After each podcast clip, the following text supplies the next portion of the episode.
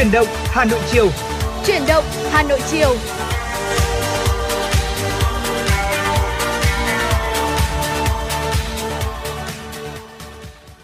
Chào mừng quý vị và các bạn đã đến với chương trình Chuyển động Hà Nội chiều trên kênh tin tức Hà Nội FM96. Và ngày hôm nay thì Hồng Hạnh và Trọng Khương rất vui khi lại được đồng hành với quý vị trong 120 ờ, phút trực tiếp chiều nay. Thưa quý vị, à, trong 120 phút của chương trình thì chúng tôi sẽ liên tục gửi đến cho quý vị những ca khúc thật là hay và đương nhiên rồi chúng ta không thể quên cập nhật những thông tin thời sự và bên cạnh đó là những ờ, nội dung mà chúng tôi đã chuẩn bị, những phóng sự mà chúng tôi đã thực hiện để chia sẻ cùng với quý vị. Quý vị hãy giữ sóng ở tần số 96 MHz quý vị nhé. Và nếu như có những băn khoăn thắc mắc hoặc là quý vị có những mong muốn được gửi tặng ờ, một ca khúc đến với người thân bạn bè của mình, đừng quên số tổng đài của chúng tôi 024 37 73 6688 sẵn sàng chờ đón những cuộc cuộc gọi của quý vị. Hãy cố định tần số 96 MHz và đồng hành cùng Trọng Khương, Hồng Hạnh. Và ngày hôm nay thì có lẽ là thời tiết của chúng ta sau cơn mưa ngày hôm qua thì cũng đã dễ chịu hơn rất nhiều rồi. Vậy thì để mở đầu cho buổi chiều ngày hôm nay một cách thư giãn nhất thì chúng ta hãy cùng đến với ca khúc đầu tiên với tựa đề Tình xa lúc ban chiều do KICN thể hiện.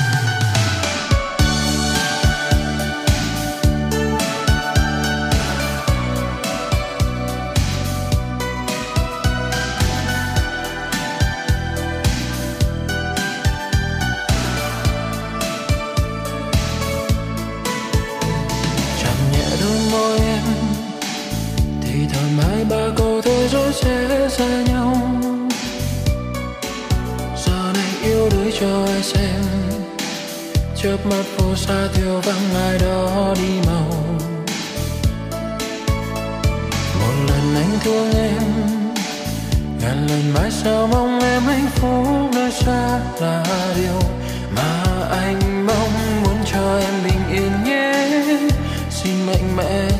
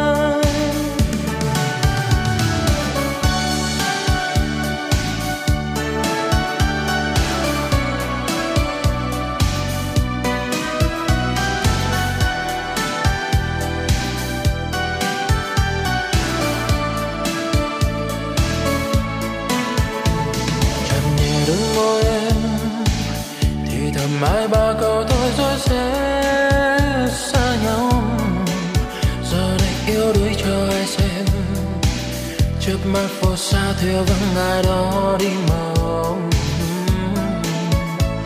một lần anh thương em, ngàn lần mãi sao mong em hạnh phúc được xa là điều.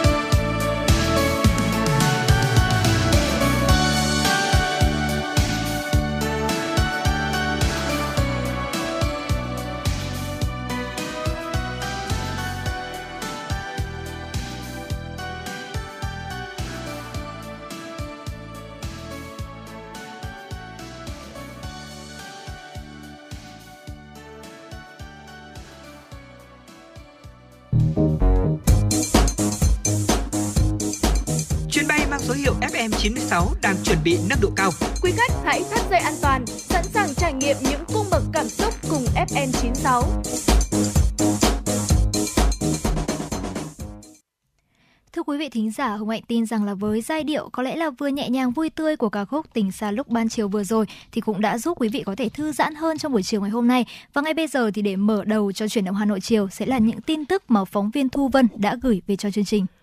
Thưa quý vị, sáng nay tại Hà Nội, Hội thảo kỹ thuật xây dựng chương trình chăm sóc sức khỏe tâm thần trẻ em mồ côi, trẻ em bị ảnh hưởng bởi đại dịch COVID-19, trẻ em di cư dựa vào cộng đồng giai đoạn 2022-2030 đã được tổ chức. Đây là chương trình nhằm thực hiện chỉ đạo của Thủ tướng Chính phủ tại chỉ thị về tăng cường giải pháp bảo vệ, chăm sóc trẻ em bị ảnh hưởng bởi dịch COVID-19 và thực hiện chương trình hợp tác giữa Bộ Lao động Thương binh và Xã hội và Quỹ Nhi đồng Liên Hợp Quốc tại Việt Nam UNICEF – Hội thảo do Cục Trẻ Em thuộc Bộ Lao động Thương binh và Xã hội chủ trì, tổ chức, có sự tham gia của Quỹ Nhi đồng Liên Hợp Quốc tại Việt Nam. Các chuyên gia uy tín hoạt động trong lĩnh vực chăm sóc trẻ em của các bộ, ngành, tổ chức quốc tế, trường đại học, viện nghiên cứu. Phát biểu khai mạc, Cục trưởng Cục Trẻ Em Đặng Hoa Nam nhấn mạnh, vấn đề người mắc rối loạn sức khỏe tâm thần vẫn đang có xu hướng gia tăng trên toàn cầu. Quỹ Nhi đồng Liên Hợp Quốc UNICEF đã cảnh báo COVID-19 có thể sẽ tác động đến sức khỏe tâm thần của thanh thiếu niên Trao đổi với các đại biểu, bà Nguyễn Thị Y Duyên, chuyên gia về chăm sóc, bảo vệ trẻ em của Quỹ Nhi đồng Liên Hợp Quốc UNICEF tại Việt Nam cho biết, UNICEF cam kết hỗ trợ kỹ thuật để Việt Nam xây dựng và hoàn thiện chương trình nhiều ý nghĩa này. Trong quá trình xây dựng chương trình, chúng ta cần lưu ý một số điểm, cụ thể là Thứ nhất, việc xây dựng phải đáp ứng yêu cầu bảo đảm quyền trẻ em. Thứ hai, cần dựa vào những nguyên tắc, kinh nghiệm, khuyến nghị quốc tế. Thứ ba, các chính sách cần xem xét trên bình diện tổng thể, liên kết với các chương trình, đề án đã ban hành mang tính chất bổ sung giúp các chương trình đã có vận hành hiệu quả hơn. Thứ tư, cần tăng cường phối hợp liên ngành, đòi hỏi sự tham gia tích cực, có chất lượng của các đơn vị liên quan trong tiến trình này. Thưa quý vị và các bạn, Công đoàn ngành y tế Hà Nội đã tổ chức hội nghị biểu dương gia đình tiêu biểu ngành y tế Hà Nội năm 2022 và khen thưởng học sinh đạt thành tích xuất sắc năm học 2021-2022. Ông Trịnh Tố Tâm, Chủ tịch Công đoàn ngành y tế Hà Nội cho biết, ngành y tế là một ngành lao động đặc thù vì liên quan đến sức khỏe và tính mạng con người. Những người làm việc trong ngành y dành phần lớn thời gian của mình tại bệnh viện, phòng khám, trạm y tế, xã phường, phòng nghiên cứu. Họ thường xuyên phải tiếp xúc với các nguy cơ bệnh truyền nhiễm và phải đối mặt với áp lực từ phía người bệnh và gia đình bệnh nhân. Những đặc thù của công việc đã ảnh hưởng lớn tới đời sống hàng ngày, trong đó có việc nuôi dạy và chăm sóc con cái, xây dựng gia đình hạnh phúc của cán bộ, công nhân viên chức lao động ngành y. Đặc biệt trong thời gian chống dịch Covid-19 vừa qua, nhiều cán bộ nhân viên y tế trong ngành đã phải ứng trực 24 trên 24 giờ, tham gia điều tra dịch tễ, lấy mẫu xét nghiệm, xử lý ổ dịch, không có ngày nghỉ. Thậm chí rất nhiều cán bộ y tế phải ở lại cơ sở y tế, các điểm cách ly để chăm sóc phục vụ bệnh nhân mà không có thời gian gần gũi với gia đình, chăm sóc con cái. Chính vì vậy, trong những năm qua, Công đoàn ngành y tế Hà Nội đã thường xuyên tổ chức phát động các phong trào thi đua xây dựng gia đình, ấm no, bình đẳng, tiến bộ, hạnh phúc, phong trào giỏi việc nước, đảm việc nhà, nuôi con khỏe, dạy con ngoan, phụ nữ tích cực lao động sáng tạo, xây dựng gia đình hạnh phúc, Dịp này, Công đoàn ngành y tế Hà Nội đã khen thưởng và biểu dương 175 cá nhân đã có thành tích xuất sắc trong phong trào xây dựng gia đình tiêu biểu ngành y tế trong năm 2022. Khen thưởng và biểu dương 228 học sinh là con cán bộ, công nhân viên chức lao động của ngành y tế thủ đô đã đạt thành tích xuất sắc trong năm học 2021-2022. Phát triển giáo dục nghề nghiệp theo hướng mở, linh hoạt, hiện đại, hiệu quả, hội nhập, chú trọng cả quy mô cơ cấu, chất lượng đào tạo, quan tâm đầu tư, đẩy mạnh hợp tác quốc tế để phát triển một số cơ sở giáo dục nghề nghiệp, ngành nghề đào tạo đạt trình độ tương đương với khu vực và thế giới là những yêu cầu trong kế hoạch của Ủy ban nhân dân thành phố Hà Nội về thực hiện chiến lược phát triển giáo dục nghề nghiệp thành phố Hà Nội đến năm 2025, tầm nhìn đến năm 2045. Kế hoạch nêu rõ 8 nhóm nhiệm vụ giải pháp chủ yếu để hoàn thành các mục tiêu phát triển giáo dục nghề nghiệp, đáp ứng nhu cầu đa dạng của thị trường lao động, của người dân và yêu cầu ngày càng cao về số lượng, cơ cấu, chất lượng nhân lực có kỹ năng nghề phù hợp với định hướng phát triển kinh tế xã hội của thành phố. Đáng chú ý, thành phố phấn đấu đến năm 2025 bảo đảm quy mô cơ cấu ngành nghề, đào tạo cho phục hồi và phát triển kinh tế xã hội của thủ đô. Chất lượng đào tạo của một số trường tiếp cận trình độ các nước trong khu vực, một số nghề tiếp cận trình độ các nước phát triển trong khu vực và trên thế giới. Thực hiện đào tạo cho 1 triệu 150 nghìn lượt người, bình quân mỗi năm đạt khoảng 230 nghìn lượt người, góp phần nâng tỷ lệ lao động qua đào tạo đạt 75 đến 80%, trong đó tỷ lệ lao động có bằng cấp chứng chỉ đạt 55,5%. Về tầm nhìn đến năm 2045, giáo dục nghề nghiệp thủ đô phát triển, đáp ứng nhu cầu nhân lực có kỹ năng nghề cao của thị trường lao động thủ đô, đi đầu cả nước về các hoạt động phát triển giáo dục nghề nghiệp, bắt kịp trình độ tiên tiến của ASEAN, có năng lực cạnh tranh vượt trội ở một số ngành nghề đào tạo. Thưa quý vị và các bạn, theo Bộ Lao động Thương binh và Xã hội, trong 6 tháng đầu năm 2022, các cơ sở cai nghiện ma túy trên cả nước đã tiến hành điều trị cai nghiện ma túy cho gần 42.000 người nghiện, người sử dụng ma túy. Trong đó có gần 4.500 người mới tiếp nhận theo quy định của luật phòng chống ma túy sửa đổi. Cùng với đó, 100% tỉnh thành phố tổ chức quản lý sau cai nghiện tại cộng đồng đã nghiên cứu triển khai thí điểm một số mô hình cai nghiện ma túy mới phù hợp với thực tiễn.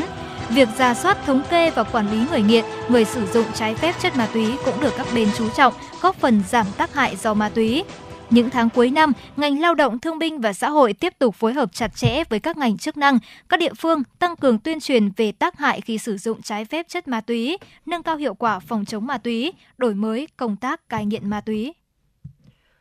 Chuyển sang một thông tin đáng chú ý. Thưa quý vị, ngày 30 tháng 6, trao đổi với phóng viên, ông Huỳnh Minh Chín, Phó Giám đốc Sở Y tế tỉnh Bình Dương cho biết, hiện nay biến thể phụ BA4 và BA5 của chủng Omicron đã xâm nhập vào Việt Nam, có thể lớn át các biến thể trước đây. Một số đánh giá cho thấy biến thể này lây lan nhanh hơn các biến thể trước. Để kiểm soát tình hình, ngành y tế Bình Dương đã kích hoạt lại hệ thống phòng chống dịch COVID-19. Theo đó, y tế cơ sở chuẩn bị các khu điều trị bệnh nhân COVID-19 lên phương án hoạt động lại một số bệnh viện giã chiến – Lãnh đạo Sở Y tế tỉnh Bình Dương khuyến cáo Bình Dương đang làm tất cả với quyết tâm không để dịch bùng phát trở lại. Tuy nhiên, để làm tốt, cần thiết phải có sự đoàn kết, chia sẻ của người dân, doanh nghiệp. Thời gian qua, vaccine đã chứng minh có hiệu quả trong phòng dịch COVID-19. Do đó, người dân cần tiêm đủ liều theo quy định để bảo vệ sức khỏe, tính mạng trong bối cảnh dịch bệnh còn phức tạp. Cũng theo ông Huỳnh Minh Chín, Bình Dương là địa phương có tốc độ bao phủ vaccine cao. Về số lượng vaccine còn tồn trong đợt phân bổ gần 144.000 liều, Tính đến thời điểm này, Bình Dương đã tiêm đạt khoảng 96%. Phó Giám đốc Sở Y tế tỉnh Bình Dương thông tin, ngành y tế đang thần tốc tiêm vaccine cho người dân với quyết tâm vài ngày tới hết số lượng phân bổ. Theo ghi nhận của báo chí, những ngày qua, người dân tập trung đến các điểm tiêm cố định được bố trí ở trường học, công viên, trạm y tế để tiêm vaccine mũi 3 và mũi 4. Ban quản lý các khu công nghiệp tỉnh Bình Dương đã phối hợp với các địa phương, ngành y tế để tiêm vaccine cho người lao động trong thời gian phù hợp, đảm bảo không bị gián đoạn công việc trong nhà máy. Trong 3 ngày qua, cán bộ công chức viên chức, lực lượng vũ trang tại tỉnh Bình Dương đã thực hiện tiêm vaccine mũi thứ tư đạt kết quả cao. Lãnh đạo Sở Y tế tỉnh Bình Dương nhấn mạnh, đối với doanh nghiệp phải tạo mọi điều kiện để người lao động được tiêm vaccine đủ liều. Nếu đơn vị nào không đồng ý tiêm, phải ký biên bản, cam kết chịu trách nhiệm nếu để xảy ra ổ dịch gây hậu quả trong doanh nghiệp. Lãnh đạo Sở Y tế tỉnh Bình Dương cho hay, người dân đến bất kỳ điểm nào trên địa bàn tỉnh Bình Dương để tiêm vaccine với thủ tục đơn giản, chỉ cần mang theo căn cước công dân và chứng nhận tiêm mũi trước hoặc phần mềm trên điện thoại.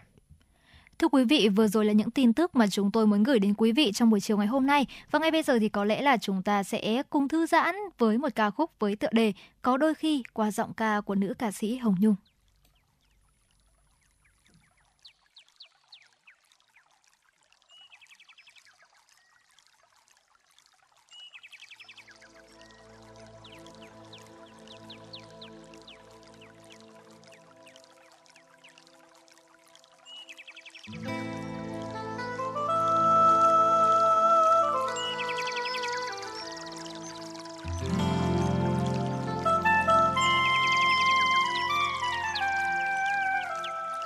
Chỉ ta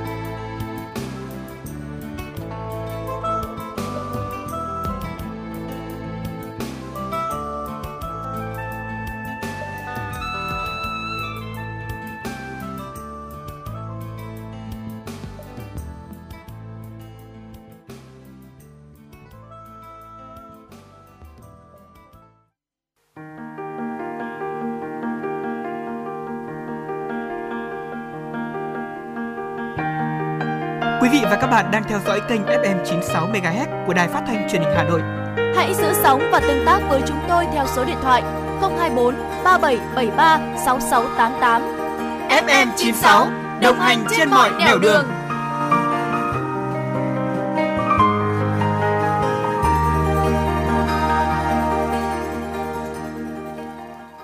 Quý vị và các bạn đã vừa cùng lắng động với chúng tôi trong một ca khúc có tựa đề Có đôi khi qua tiếng hát của nữ ca sĩ Hồng Nhung. Và tiếp nối chương trình, xin mời quý vị cùng lắng nghe một số thông tin thời sự đáng chú ý chúng tôi cập nhật và gửi đến quý vị ngay bây giờ.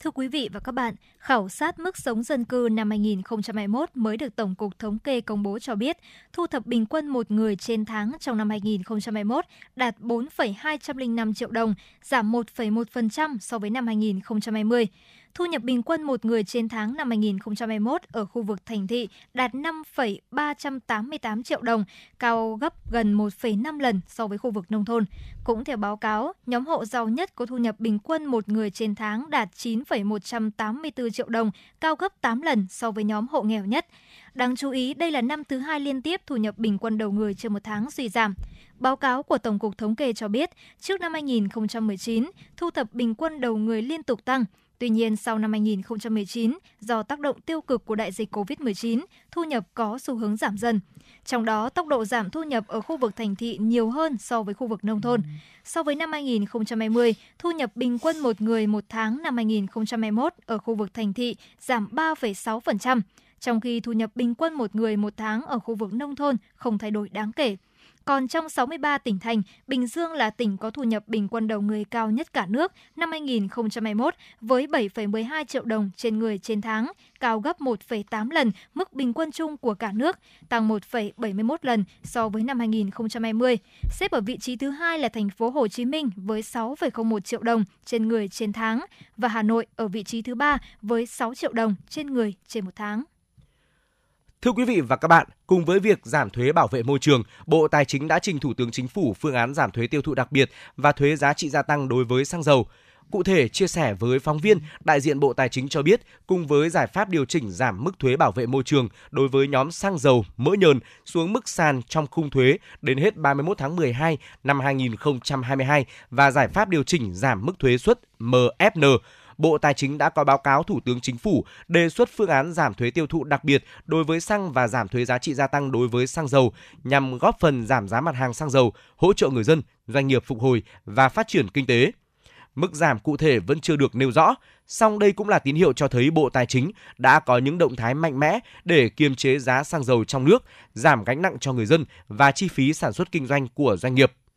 Trước đó, Bộ Tài chính cũng đã hoàn thiện dự thảo nghị quyết của Ủy ban Thường vụ Quốc hội về mức thuế bảo vệ môi trường đối với xăng dầu mỡ nhờn đến hết ngày 31 tháng 12 năm 2022. Theo đó, Bộ Tài chính đề xuất giảm từ 500 đến 1.000 đồng một lít thuế bảo vệ môi trường đối với các mặt hàng xăng dầu nhằm ổn định giá xăng dầu trong nước trước biến động của giá thế giới. Cụ thể, các mặt hàng đều được đề xuất giảm kịch khung thuế về mức sàn. Đó là xăng giảm 1.000 đồng một lít, từ 2.000 đồng một lít xuống 1.000 đồng một lít, nhiên liệu bay giảm 500 đồng một lít, từ 1.500 đồng một lít xuống 1.000 đồng một lít.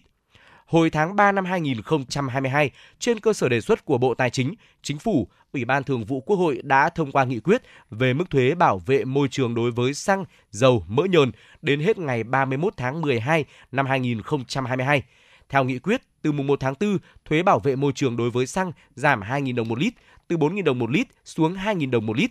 Bên cạnh đó, thuế bảo vệ môi trường đối với dầu diesel, dầu mazut, dầu nhờn giảm 1.000 đồng một lít, từ 2.000 đồng một lít xuống 1.000 đồng một lít. Mỡ nhờn giảm 1.000 đồng một kg, từ 2.000 đồng một kg xuống 1.000 đồng một kg. Dầu hỏa giảm 700 đồng một lít, từ 1.000 đồng một lít xuống mức sàn 300 đồng một lít. Thời gian qua, do nhu cầu đi lại của hành khách tăng đột biến khiến sân bay nội bài luôn trong tình trạng quá tải. Dù không phải là cuối tuần nhưng lượng hành khách vẫn rất đông. Tại các quầy check-in hay khu vực kiểm tra an ninh, người dân luôn phải xếp hàng chờ đợi. Mặc dù tăng cường thêm nhân viên phục vụ, nhưng trung bình mất từ 10 đến 20 phút mới có thể hoàn thành một thủ tục. Theo lãnh đạo Cảng hàng không quốc tế Nội Bài, trước kia khách đông vào khung giờ nhất định vào cuối tuần. Hiện nay khi Covid-19 được kiểm soát, các ngày lễ dài nối tiếp và đang là cao điểm hè, nhu cầu đi du lịch tăng cao nên khách đông đúc cả ngày vào tất cả các ngày trong tuần.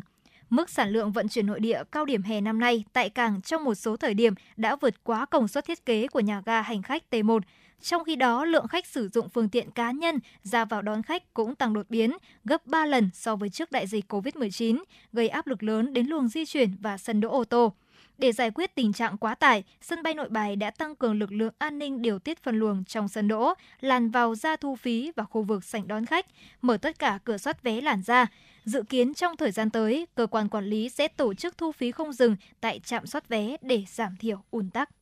Thưa quý vị, vừa qua nhiều người dân vô cùng bức xúc khi bắt gặp hình ảnh quảng cáo cá độ bóng đá 123b.com trên một số xe buýt mang biển kiểm soát 29B 04677, 29B 50675. Các xe buýt này hoạt động trên các tuyến đường thuộc nhiều quận huyện như Tây Hồ, Long Biên, Đông Anh. Ngay sau khi có phản ánh của người dân, Giám đốc Sở Văn hóa và Thể thao Hà Nội đã yêu cầu thanh tra sở nhanh chóng vào cuộc kiểm tra, xử lý nếu có vi phạm.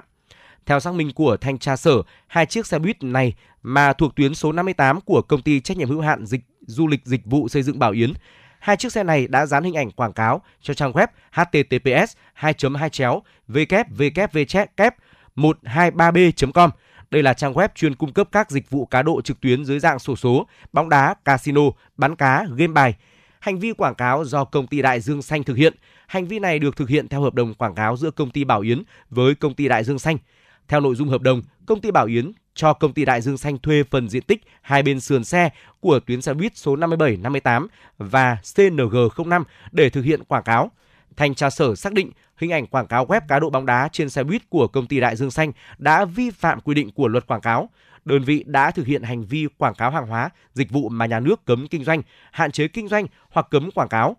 Căn cứ quy định thì hành vi vi phạm của công ty Đại Dương Xanh bị áp dụng mức xử phạt từ 100 triệu đồng đến 140 triệu đồng và Sở Văn hóa và Thể thao Hà Nội đã làm tờ trình lên Ủy ban nhân dân thành phố đề nghị áp dụng mức xử phạt là mức trung bình khung 120 triệu đồng. Đề nghị này đã được lãnh đạo Ủy ban nhân dân thành phố chấp thuận và ký quyết định xử phạt. Thưa quý vị và các bạn, Tri Cục Hải quan chuyển phát nhanh, Cục Hải quan Hà Nội phối hợp cùng với các lực lượng chức năng vừa khám xét nhiều lô hàng chuyển phát nhanh tại kho biểu chính có dấu hiệu nghi vấn. Kết quả kiểm tra cho thấy, bên trong các kiện hàng xuất nhập khẩu nghi chứa cần sa, cỏ Mỹ được cất giấu tinh vi trong các hộp cà phê, hộp sô-cô-la, hộp thuốc lá hay trong các cây bút màu. Theo Tri Cục Hải quan chuyển phát nhanh, đây là các lô hàng nghi vấn tồn động tại kho bưu chính. Trong đợt khám xét này, lực lượng chức năng sẽ kiểm tra 17 kiện hàng bưu chính chuyển phát nhanh nghi vấn chứa ma túy. Các mẫu cần sa cỏ Mỹ đã được cơ quan giám định lấy mẫu giám định để tiếp tục điều tra làm rõ.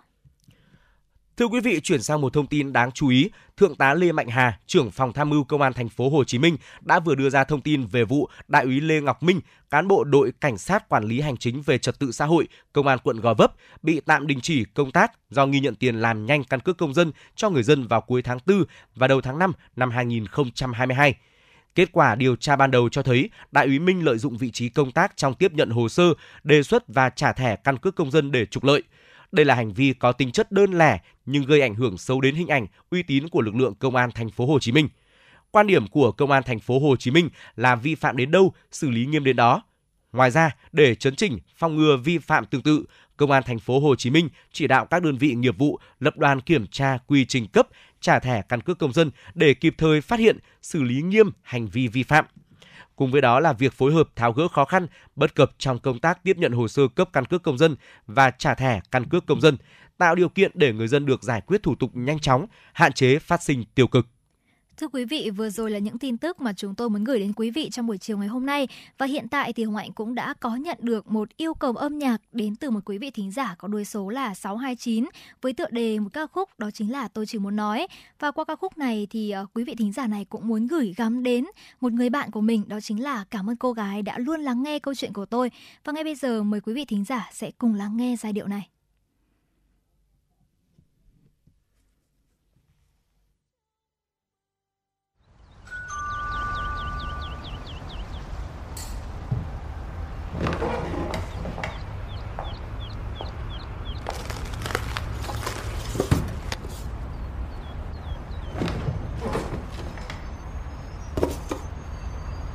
Tôi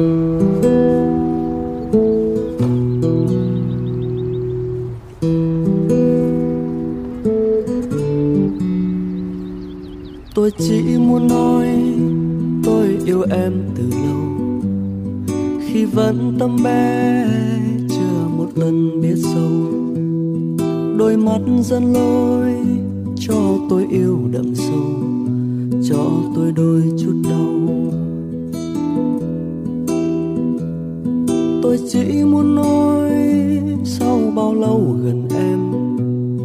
Mọi thứ nơi em đều làm tôi nhung nhớ. Nên cứ mỗi tối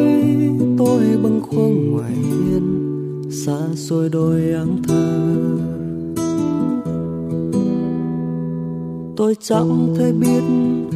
trong em tôi là ai. Nơi có quyến luyến hay kẻ khờ ngây dại. Năm tháng mai miết, ta phải đi kể vai, mà tình như xa mãi.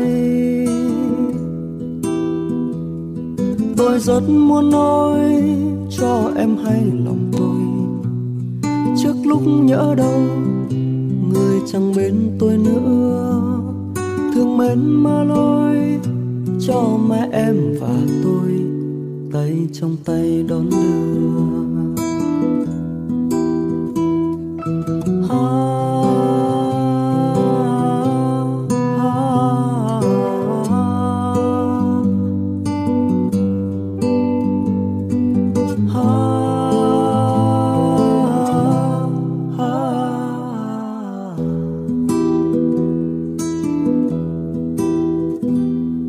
Tôi chỉ mai em đi về đâu? Tôi vẫn ở đó như từ ngày ban đầu. Mưa nắng có tới, xin cho ta gần nhau. Để tôi che em nấu tôi rất muốn nói cho em hay lòng tôi. Trước lúc nhớ đâu, người chẳng bên tôi nữa thương mến mà lối nơi tim em và tôi. Ta yêu đương đón đưa.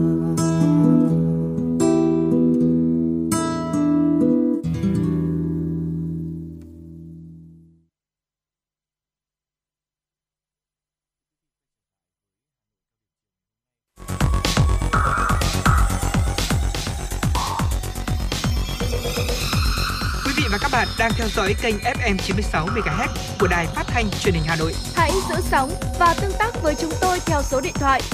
024 3773 6688. FM 96 đồng hành trên mọi nẻo đường.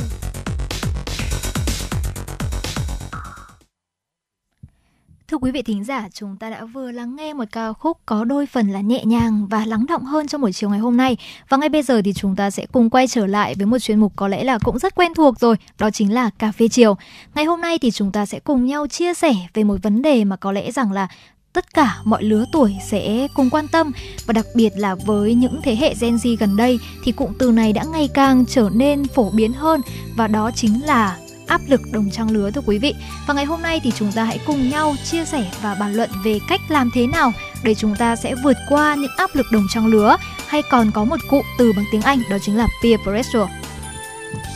Thưa quý vị, có lẽ là không ít lần chúng ta từng nghe đến cái cụm từ peer pressure rồi. Ờ, trong khi thì uh, khi mà nói chuyện với những bạn bè hay là trên các nền tảng mạng xã hội thì chúng ta cũng bắt gặp rất là nhiều đúng không ạ? Và đôi khi thì nó không xuất hiện một cách trực tiếp đâu mà nó sẽ xuất hiện ờ, gián tiếp được cài cắm vào đâu đó trong những câu nói tưởng chừng như vô hại ờ, nhưng lại khiến cho chúng ta phải suy nghĩ rất là nhiều. Ví dụ như một vài câu nói chúng tôi chia sẻ bây giờ ạ. Bạn ơi, mình vừa nhận được thông báo có tên trong danh sách điều kiện học bổng của trường. Bạn ơi, mình đã chính thức trở thành thực tập sinh của agency này rồi này. Ờ, những câu này thì nghe qua giống như là những câu chia sẻ niềm vui của một người bạn nào đó với mình đúng không ạ? Nhưng đôi lúc thì những cái câu nói đó vô tình đã khiến cho chúng ta nảy sinh nhiều suy nghĩ tiêu cực. Mình cảm thấy là hoài nghi vào bản thân mình này, mình cảm thấy tự ti trước thành công của bạn bè. Ờ, chúng ta đôi khi là chúng ta có cả cảm giác thua kém hoặc là mình lại phủ nhận cả những thành quả của bản thân nữa tất cả cảm giác ấy chính là dấu hiệu cho thấy chúng ta đang ở trong tình trạng là áp lực đồng trang lứa peer pressure và nếu uh, các bạn các bạn trẻ đang loay hoay tìm lối ra cho chính mình trong những suy nghĩ ấy thì uh, những chia sẻ ngay sau đây của chúng tôi sẽ giúp cho các bạn hiểu hơn về áp lực đồng trang lứa đang uh, uh, là gánh nặng tâm lý với các bạn trẻ như thế nào. Ngầm ngày xưa thì khi mà Hồng Hạnh có nghe chia sẻ của bố mẹ Hồng Hạnh này hay là những cái người đi trước, thì mọi người sẽ luôn bảo rằng là cái độ tuổi khủng hoảng nhất có lẽ là sẽ bắt đầu từ độ tuổi 30 khi mà chúng ta có gia đình hoặc là chúng ta có những cái công việc nhưng mà mình không biết cách nào để có thể là vừa cân bằng giữa gia đình và công việc hoặc là làm thế nào để thăng tiến hơn trong công việc và cái từ khủng hoảng nó sẽ bắt đầu được dùng khi qua độ tuổi 30 nhưng mà càng ngày thì sự khủng hoảng có lẽ là cái cái từ khủng hoảng này nó đã trẻ hóa hơn khi mà chúng ta có thể thấy rằng là ở những độ tuổi của các bạn Gen Z bây giờ chỉ khoảng tầm 23 24 thôi, thì cũng đã đối mặt với những khủng hoảng riêng của mình và một trong đó chính là áp lực đồng trang lứa. Vậy áp lực đồng trang lứa là gì? Thì đây chính là một thuật ngữ chuyên ngành giáo dục và tâm lý học, được hiểu là đấy là một loại áp lực đối với những người cùng lứa tuổi với mình. Theo từ điển tâm lý học thuộc Hiệp hội Tâm lý học Hoa Kỳ, thì áp lực đồng trang lứa là khi cá nhân chịu ảnh hưởng của những người thuộc cùng một nhóm xã hội và phải thay đổi về thái độ, giá trị và hành vi để phù hợp với các chuẩn mực của nhóm. Nói một cách đơn giản hơn thì đó chính là cảm giác tự ti của bản thân khi không đạt được những điều giống với bạn bè xung quanh. Và peer pressure, áp lực đồng trang lứa thì xảy ra ở hầu hết mọi lứa tuổi và ngay từ khi chúng ta bắt đầu đi học hay là mở rộng những mối quan hệ của mình cho tới khi chúng ta già đi. Và khi chúng ta còn là những đứa trẻ thì áp lực có thể xảy ra với sự so sánh, điểm số ở trường học. Khi chúng ta bắt đầu lao vào công việc, mức lương nhận được hàng tháng lại trở thành một tiêu chí để đánh giá sự thành công. Áp lực lúc này sẽ lại càng tăng thêm. mỗi lần đối mặt với nó thì chúng ta lại tự hỏi bản thân rằng là tại sao mình không được như vậy hay là phải chăng bản thân mình đã kém hơn so với mọi người dần dần thì những câu hỏi này như lấy đi sự tự tin và lấy đi cả niềm tin vào bản thân mình và làm chúng ta trở nên mệt mỏi hơn À, thưa quý vị và có một câu hỏi đặt ra là vì sao mà chúng ta lại rơi vào trạng thái đó? À, có rất là nhiều nguyên nhân dẫn đến áp lực đồng trang lứa diễn ra với các bạn trẻ, các bạn đang còn ngồi trên ghế nhà trường. À, những nguyên nhân này thì có thể xuất phát từ bên ngoài và cả bên trong chúng ta nữa. Có một số nguyên nhân chúng tôi muốn được liệt kê và chia sẻ với các bạn ở đây. Chưa hết là mạng xã hội. Chúng ta thường dành ra nhiều giờ đồng hồ mỗi ngày để truy cập vào các trang mạng xã hội bên cạnh việc là cập nhật được những điều bổ ích thì có nhiều thông tin mang tính chất so sánh độc hại lại vô tình ảnh hưởng đến tâm trạng của chúng ta một buổi sáng đẹp trời, chúng ta thức dậy này, và vẫn như bao ngày khác, bạn vào lướt new feed để có thể là nắm bắt kịp thời những thông tin mới nhất. Bỗng nhiên thì bạn thấy người bạn chung giảng đường vừa cập nhật trang cá nhân với dòng chữ bắt đầu làm việc tại công ty x hoặc là một người nào đó đạt được một thành quả, ví dụ như là giành được một học bổng chẳng hạn. Ừ bạn liền rơi vào một khoảng lặng bởi vì là bản thân mình còn đang loay hoay chưa tìm được một vị trí thực tập để kịp hoàn thành học kỳ hoặc là mình cũng phải đi làm ờ, thêm rất là nhiều để kiếm tiền trang trải học phí mà chưa nhận được học bổng. Ờ, có hay không khi mà đang đang đọc những dòng này bạn nhận ra là chính mình cũng rơi vào trường hợp tương tự. À, chúng ta có thể theo dõi và cập nhật cuộc sống của bất kỳ người bạn nào khi mà xem trang cá nhân của họ. À, chỉ cần nhìn thấy một thành tích nhỏ của bạn bè ta cũng cảm thấy mình như kiểu là bị bỏ lại phía sau vậy. Ừ. nhưng mà không chỉ có một vài người hay là một thành tích đâu con số này có thể lên đến vài trăm thậm chí là vài nghìn người. Trong vòng tròn quan hệ trên mạng xã hội càng lớn chúng ta càng có nhiều tiêu chí để đem bản thân mình so sánh với người khác. Từ đó mà áp lực đồng trang lứa cứ mỗi lúc một lớn dần hơn. Và tiếp theo một nguyên nhân nữa có lẽ là xuất phát từ sớm hơn và cũng sâu xa hơn mạng xã hội đó chính là sự so sánh của xã hội Khác với sự đề cao giá trị bản thân ở những nước phương Tây thì nền văn hóa Á Đông lại coi trọng sự phụ thuộc qua lại giữa con người và tầm quan trọng của tập thể. Chúng ta được nuôi dạy và lớn lên trong sự so sánh với các mối quan hệ xã hội. Và thường thì khi mà chúng ta còn bé thì chúng ta rất là có một cái cụm danh từ mà bạn nhớ mãi đó chính là con nhà người ta thưa quý vị. Ừ. Nghe thì nghe thoáng qua thì có vẻ là vui đấy, nhưng mà hình tượng con nhà người ta đã đem lại biết bao nhiêu áp lực cho những thế hệ học sinh của Việt Nam. Đến giờ cơm thì khi TV đưa tin một cậu học sinh nọ đạt giải cao trong một kỳ thi cấp quốc tế chẳng hạn thì dù chẳng hề quen biết đâu nhưng mà không ít lần chúng ta cũng đã được bố mẹ đem ra so sánh với ờ, cậu học sinh này hoặc là con nhà người ta này. Mỗi cây mỗi hoa, mỗi nhà mỗi cảnh dù sống trong những hoàn cảnh khác nhau thì song bao giờ cũng tồn tại những tiêu chí con nhà người ta được đem ra để đánh giá sự thành công của bạn bị so sánh càng nhiều thì chúng ta sẽ càng dễ áp lực khi bản thân mình không giống với những gì mà chúng ta được so sánh. Chúng ta chẳng thể theo kịp sự thăng tiến của một hình mẫu lý tưởng và không đáp ứng được kỳ vọng của những người xung quanh. Mà thật ra là chúng ta cũng có những thành tiệu riêng đó chứ. Nhưng mà chính vì những lời so sánh đó mà đôi lúc chúng ta đã phủ nhận đi cả những thành tiệu của mình. Chính xác là như vậy. Và có một điều nữa đó là khát khao hòa nhập với tập thể. À, thưa quý vị, chúng ta dù ít hay nhiều ấy, thì chúng ta đều đã từng trải qua những lần thay đổi môi trường sống, học tập hay là làm việc. Mỗi lần như vậy thì ta phải học cách thích nghi với môi trường mới. Nhưng có lẽ không phải ai cũng có đủ bản lĩnh và kỹ năng để hòa nhập tốt khi bắt đầu làm quen trong một tập thể hoàn toàn khác lạ. Kết thúc 12 năm học, bạn nhận được tin nhắn trúng tuyển vào đại học và háo hức cho một chương mới của cuộc đời. Hẳn là bạn đã từng mộng mơ về cuộc sống sinh viên màu hồng, có một công việc làm thêm được nhận một học bổng hay là tham gia một câu lạc bộ. Nhưng ờ, chỉ 1 đến 2 tuần học, mọi thứ dường như không giống với điều bạn từng nghĩ.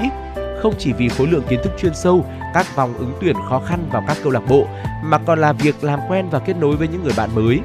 Bạn áp lực khi mà biết người bạn ngồi cùng bàn đang là cộng tác viên của một câu lạc bộ lớn hay là một người bạn khác thì đã có chứng chỉ TOEIC 800 bạn nhận ra là bản thân mình không có gì nổi trội trong khi mình cũng từng là một học sinh ưu tú thời cấp 3 đấy chứ. Ở trong một tập thể với nhiều người xuất sắc như vậy, có một áp lực vô hình đè nặng lên vai chúng ta rồi.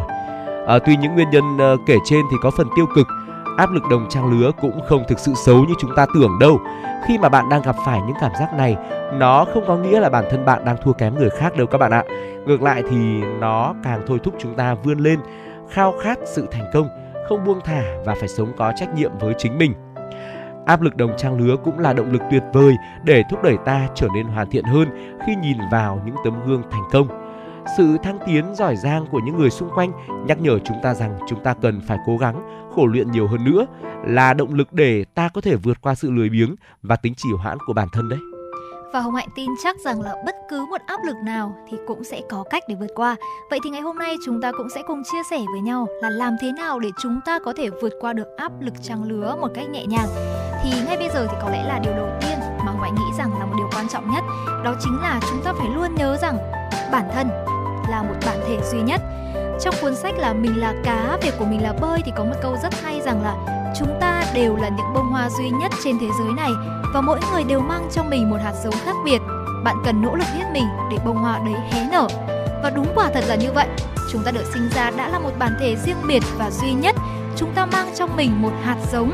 Vậy tại sao chúng ta phải chịu áp lực khi không có được hạt giống của những bông hoa khác? Và ai cũng có cho mình một vai trò riêng trong thế giới này? Điều quan trọng là chúng ta phải biết yêu thương và trân trọng chính mình để nhận ra là giá trị của bản thân mình từ bên trong. Và khi đó thì cuộc sống sẽ rộng mở hơn. Sức mạnh từ bên trong thì chính là một thứ vũ khí lợi hại nhất để giúp chúng ta vượt qua được những áp lực và những lời nói từ bên ngoài và chúng ta hãy thử đặt ra một mục tiêu cụ thể đi ạ. À, chúng ta được sinh ra trên đời là mang trong mình những sứ mệnh khác nhau. Hãy cảm nhận xem sứ mệnh của bạn là gì, tự đặt ra cho mình mục đích sống thật là phù hợp, một lẽ sống sẽ khiến cho chúng ta có lý do thức dậy vào mỗi buổi sáng và xác định hướng đi để hoàn thành lẽ sống đó. Khi chúng ta hiểu rằng mỗi người đều có một con đường riêng, chúng ta trở nên bận rộn hơn với mục tiêu cuộc đời mình. Chúng ta sẽ biết mình đang đi đâu và sẽ đến đâu. Ta sẽ chẳng lăn tan nhìn vào con đường của người khác nữa. Và cuối cùng đó chính là việc chúng ta sẽ hiểu rõ điểm mạnh, điểm yếu và giới hạn của mình mỗi chúng ta sẽ đều có những điểm mạnh và điểm yếu riêng và đây cũng chính là yếu tố tạo nên sự khác biệt giữa mỗi người. Albert Einstein đã từng nói rằng nếu bạn đánh giá một con cá qua khả năng leo cây thì cả đời con cá đó sẽ nghĩ rằng mình ngu ngốc. Thế nên hãy lắng nghe để hiểu được điểm mạnh, điểm yếu và giới hạn của bản thân mình, rằng mình mạnh hay yếu hay dở ở đâu để phát huy và cải thiện. Hành trang mà chúng ta cần mang theo trong cuộc sống này có lẽ chính là một tinh thần luôn luôn mong muốn được học hỏi và cầu tiến nhìn vào những mặt tốt của mọi người để tiếp tục trau dồi cho bản thân và hoàn thiện hơn mỗi ngày. Và ngoại nghĩ rằng thì chúng ta sẽ luôn có những điểm mạnh và điểm yếu thay vì cứ chỉ mãi nhìn vào những điều chưa tốt, những điều còn yếu kém ở bản thân thì tại sao chúng ta hãy nhìn vào những điểm tốt của mình và tiếp tục bồi đắp nó để nó sẽ trở nên tự tin và tỏa sáng hơn. Và Hồng Hạnh rất thích một câu nói đó chính là khi bạn cảm thấy mệt mỏi thì có nghĩa là bạn đang leo dốc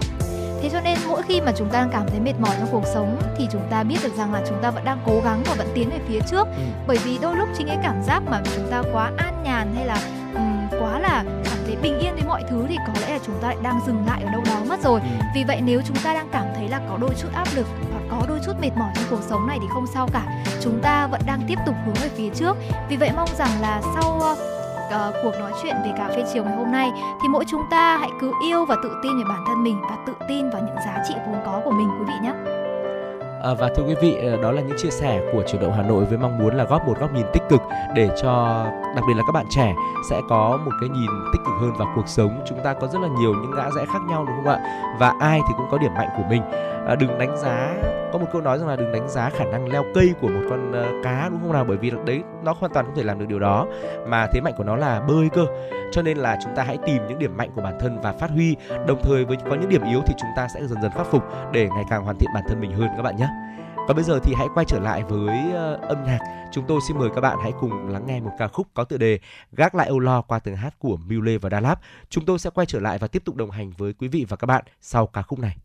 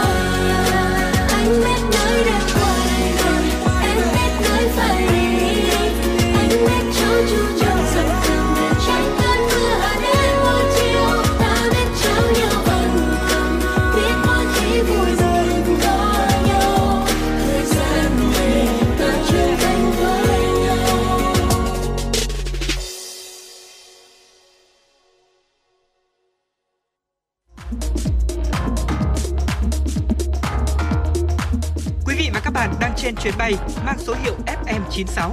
Hãy thư giãn, chúng tôi sẽ cùng bạn trên mọi cung đường. Hãy giữ sóng và tương tác với chúng tôi theo số điện thoại 024 3773 6688.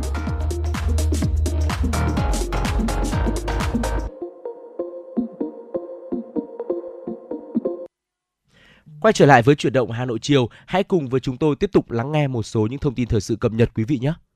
Thưa quý vị và các bạn, hãng dược phẩm Pfizer của Mỹ và công ty dược phẩm đối tác BioNTech của Đức hôm qua đã công bố hợp đồng cung cấp vaccine ngừa Covid-19 trị giá 3,2 tỷ đô la Mỹ cho chính phủ Mỹ. Theo đó, hai hãng dược phẩm này sẽ chuyển giao 105 triệu liều vaccine loại này cho Mỹ muộn nhất là cuối hè năm nay. Theo hợp đồng, Pfizer BioNTech cũng sẽ chuyển cả vaccine cải tiến ngừa biến thể Omicron cho Mỹ, dù loại vaccine này vẫn đang trong quá trình đánh giá để cơ quan chức năng Mỹ cấp phép lưu hành. Giá trung bình một liều vaccine là hơn 30 đô la Mỹ, tăng hơn 50% so với giá là 19,50 đô la Mỹ trên liều vaccine ngừa Covid-19 mà chính phủ Mỹ trả cho hãng từ hợp đồng ban đầu. Omicron đã trở thành biến thể gây lây nhiễm chủ đạo tại Mỹ từ mùa đông năm ngoái và Pfizer BioNTech cũng là liên danh đi đầu trong việc sản xuất loại vaccine ngừa Omicron. Hàng loạt cuộc biểu tình tuần hành đã diễn ra tại Mỹ sau khi tòa án tối cao nước này đưa ra phán quyết về vấn đề cấm phá thai. Phán quyết này sẽ dẫn đến việc phá thai là phi pháp tại nhiều bang ở Mỹ. Nhiều người đồng tình, song cũng không ít ý kiến phản đối quy định về quyền phá thai đang gây chia rẽ nước Mỹ. Sau hàng chục năm hoạt động, một cơ sở phá thai ở bang Louisiana giờ phải đối mặt với nguy cơ đóng cửa sau khi tòa án tối cao Mỹ ngày 24 tháng 6 đưa ra phán quyết coi việc phá thai là bất hợp pháp. Bà Kathleen Pittman, công tác tại Trung tâm Y tế hy vọng cho phụ nữ thuộc bang Louisiana, nước Mỹ nói: "Tôi thực sự kinh hoàng, tức giận và buồn bã. Phán quyết của tòa án tối cao khiến cả ba phòng khám ở Louisiana sẽ phải đóng cửa. làn sóng biểu tình đã diễn ra trên khắp nước Mỹ, từ thủ đô Washington DC, New York tới California nhằm phản đối phán quyết này. Nhiều người xem đây là bước lùi cho quyền của người phụ nữ, khiến cuộc sống của họ trở nên tồi tệ hơn. Bà Carrie Franklin, chuyên gia luật thuộc trường đại học California, Los Angeles, nước Mỹ có nói, ở những bang có luật ban hành, việc phá thai sẽ rất nhanh hoặc ngay lập tức trở thành bất hợp pháp. Còn ở các bang bảo vệ việc phá thai thì sẽ không có sự thay đổi. Cuộc chiến pháp lý từ cấp liên bang giờ chuyển sang các bang ở Mỹ. Khoảng một nửa số bang vẫn công nhận phá thai là quyền hợp pháp.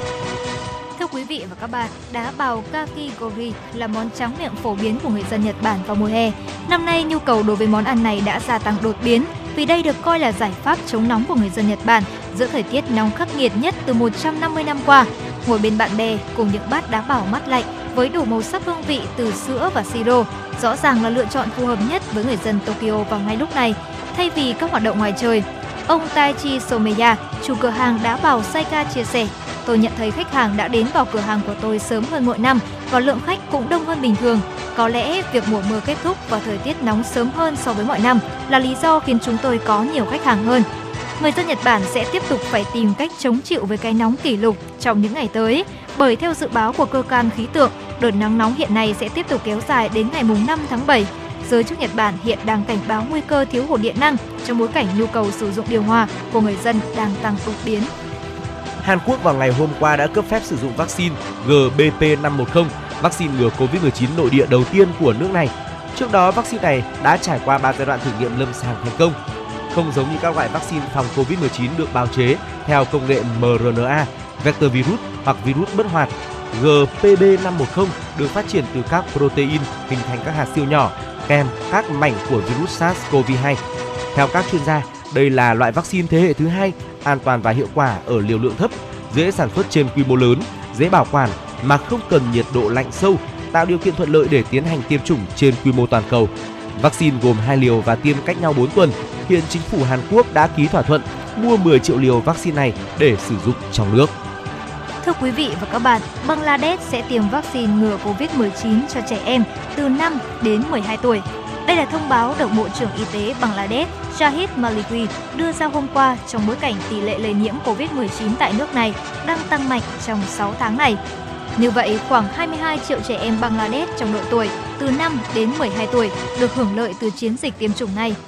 Theo Bộ trưởng Y tế Bangladesh, hiện nước này đã có đủ số lượng vaccine đủ tiêu chuẩn cho trẻ em ở trong độ tuổi từ 5 đến 12 tuổi. Việc đăng ký tiêm phòng thông qua ứng dụng là bắt buộc. Trước đó, Bangladesh cũng đã khởi động chiến dịch tiêm chủng cho học sinh từ 12 đến 17 tuổi vào ngày 1 tháng 11 năm 2021.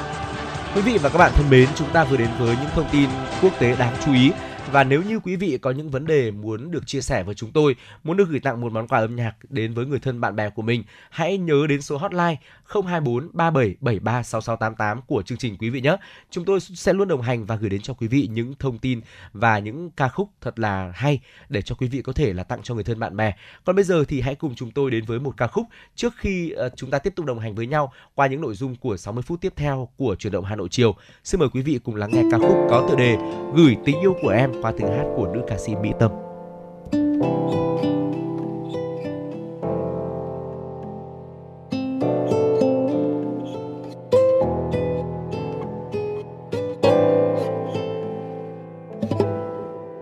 Trăng lên em nhớ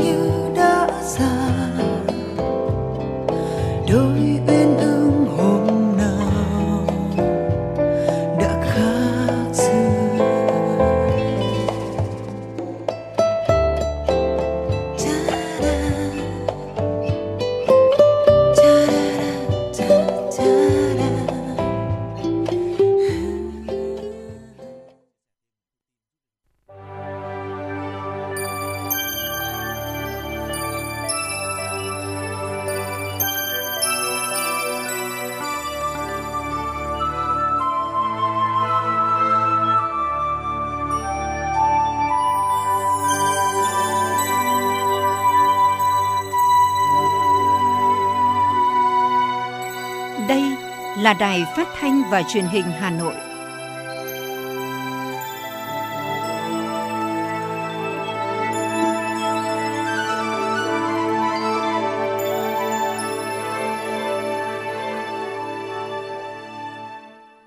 Quý vị và các bạn đang tiếp tục đồng hành với Trọng Khương và Hồng Hạnh trong chuyển động Hà Nội chiều. Và trong 60 phút tiếp theo của chương trình, chúng tôi sẽ tiếp tục gửi đến cho quý vị những thông tin thời sự đáng chú ý. Bên cạnh đó là những phóng sự chúng tôi thực hiện để có thể chia sẻ cùng với quý vị.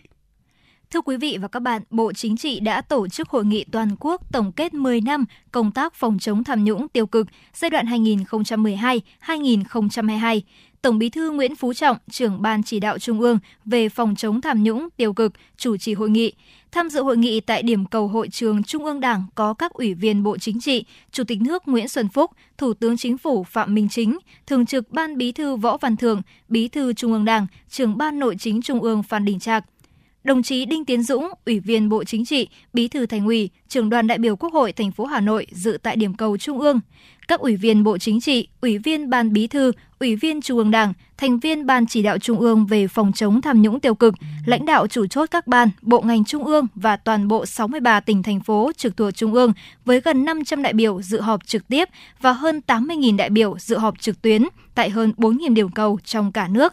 Tham dự hội nghị tại điểm cầu, Thành ủy Hà Nội có Ủy viên Trung ương Đảng, Phó Bí thư Thường trực Thành ủy Nguyễn Thị Tuyến, Phó Bí thư Thành ủy, Chủ tịch Hội đồng nhân dân thành phố Nguyễn Ngọc Tuấn, Phó Bí thư Thành ủy Nguyễn Văn Phong, các đồng chí ủy viên Ban Thường vụ Thành ủy và cán bộ làm công tác nội chính phòng chống tham nhũng tiêu cực toàn thành phố. Báo cáo tổng kết 10 năm công tác phòng chống tham nhũng tiêu cực giai đoạn 2012-2022 do Ủy viên Bộ Chính trị, Bí thư Trung ương Đảng, trưởng Ban Nội chính Trung ương Phan Đình Trạc, Phó trưởng Ban Thường trực Ban Chỉ đạo Trung ương về phòng chống tham nhũng tiêu cực cho thấy Hội nghị Trung ương năm khóa 11 tháng 5 năm 2012 đã quyết định chủ trương thành lập Ban Chỉ đạo Trung ương về phòng chống tham nhũng, Ban Chỉ đạo trực thuộc Bộ Chính trị do Tổng Bí thư làm trưởng ban để chỉ đạo toàn diện công tác phòng chống tham nhũng trên phạm vi toàn quốc nhằm tạo bước chuyển mạnh mẽ, rõ rệt trong công tác phòng chống tham nhũng. Phát biểu chỉ đạo tại hội nghị, Tổng Bí thư Nguyễn Phú Trọng khẳng định hội nghị có ý nghĩa rất quan trọng, bàn về những vấn đề liên quan đến chống giặc nội xâm, giữ gìn sự trong sạch vững mạnh của Đảng và hệ thống chính trị, củng cố nâng cao niềm tin của nhân dân đối với Đảng, nhà nước và chế độ ta, được cán bộ, đảng viên và nhân dân rất quan tâm, đặt nhiều kỳ vọng. Theo trưởng ban chỉ đạo Trung ương về phòng chống tham nhũng tiêu cực, việc xử lý nghiêm nhiều cán bộ, kể cả cán bộ cấp cao sai phạm là điều không ai mong muốn, thậm chí rất đau xót, rất đau lòng. Nhưng vì sự nghiệp chung, vì sự nghiêm minh về kỷ luật của Đảng, thượng tôn pháp luật của nhà nước, sự trong sạch, vững mạnh và uy tín của Đảng, nhà nước và ý nguyện của nhân dân, chúng ta phải làm và kiên quyết làm. Tổng Bí thư cũng mong muốn tất cả các đồng chí, những cán bộ giường cột của Đảng và Nhà nước sẽ nêu cao tinh thần trách nhiệm và dũng khí trước Đảng, trước nhân dân và đất nước, gương mẫu đi đầu trong lãnh đạo, chỉ đạo, triển khai thực hiện các nhiệm vụ giải pháp phòng chống tham nhũng tiêu cực, góp phần đắc lực vào việc củng cố xây dựng Đảng ta, nhà nước ta ngày càng trong sạch, vững mạnh về chính trị, tư tưởng, tổ chức, đạo đức, lối sống, được nhân dân tin yêu và mến phục, lãnh đạo và tổ chức thành công sự nghiệp xây dựng và bảo vệ Tổ quốc Việt Nam, xã hội chủ nghĩa. Tiếp theo chương trình làm việc trong khuôn khổ chuyến thăm chính thức Vương quốc Anh vừa qua tại thủ đô London, Chủ tịch Quốc hội Vương Đình Huệ đã gặp quyền thị trưởng Trung tâm Tài chính London Peter Aislinn. Quyền thị trưởng bày tỏ vinh dự được Chủ tịch Quốc hội Vương Đình Huệ dành thời gian đến thăm Trung tâm Tài chính London. Giới thiệu về văn phòng thị trưởng khu tài chính London, tòa nhà Mansion House là nơi ở của thị trưởng tài chính London đã có lịch sử kéo dài hàng trăm năm. Quyền thị trưởng cho biết, một trong những nhiệm vụ của văn phòng thị trưởng khu tài chính London là xây dựng và phát triển quan hệ với các quốc gia trên thế giới. Quyền thị trưởng chia sẻ, một trong những niềm tự hào của nước Anh là Chủ tịch Hồ Chí Minh đã từng ở đây trong những năm 1910. Trong hơn một thế kỷ qua, có nhiều điều thay đổi. London ngày nay không chỉ quan tâm đáp ứng nhu cầu tài chính của mình mà còn của các nước trên thế giới. Điều quan trọng là các nước phải quản trị tài sản tài chính bền vững và tài chính xanh phát triển. Cùng với đó, dân số thế giới và của nước Anh phát triển ngày càng nhanh, không chỉ có nguồn vốn từ nước Anh tỏa khắp thế giới mà còn nguồn vốn đổ vào nước Anh và vốn sáng tạo. Chủ tịch Quốc hội Vương Đình Huệ nhấn mạnh vai trò của Trung tâm Tài chính London là một trong bốn trung tâm tài chính lớn nhất thế giới. Nhiều tổ chức tài chính ngân hàng Anh như là Prudential, HSBC, Standard Chartered đã hoạt động hiệu quả tại Việt Nam trong những năm qua. Chủ tịch Quốc hội đánh giá cao sự tham gia của các tổ chức tài chính ngân hàng Anh trong quá trình phát triển kinh tế xã hội của Việt Nam vừa qua, cũng như giúp cho Việt Nam những nguồn lực cần thiết để thực hiện các cam kết tại hội nghị COP26. Hai bên cùng bày tỏ hy vọng trong thời gian tới, các mối quan hệ hợp tác các cấp xây dựng thể chế, luật pháp, xếp hạng tín dụng, nâng cao tính thanh khoản của các doanh nghiệp, thúc đẩy quan hệ thương mại Anh và Việt Nam phát triển tốt đẹp. Trước mắt, nhanh chóng nối lại các hoạt động trao đổi vừa qua bị ngừng trệ do dịch bệnh COVID-19.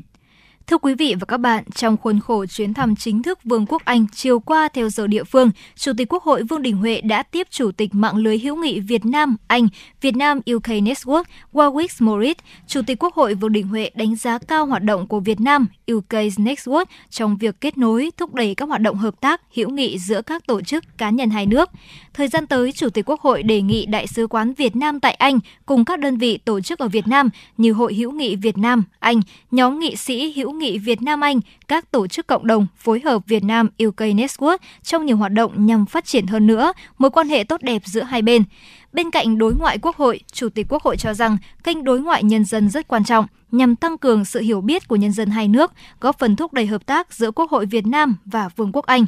thành lập vào tháng 1 năm 2013 nhân chuyến thăm Anh của Tổng bí thư Nguyễn Phú Trọng, Việt Nam UK Network là mạng lưới mở gồm các tổ chức hoạt động độc lập, đóng vai trò kết nối các tổ chức và cá nhân cùng quan tâm đến Việt Nam nhằm thúc đẩy hợp tác song phương trên mọi lĩnh vực, bao gồm thương mại, giáo dục, trao đổi chuyên gia và sinh viên, giao lưu văn hóa, góp phần tăng cường hiểu biết và tình hữu nghị giữa người dân và các cơ quan, tổ chức của hai nước.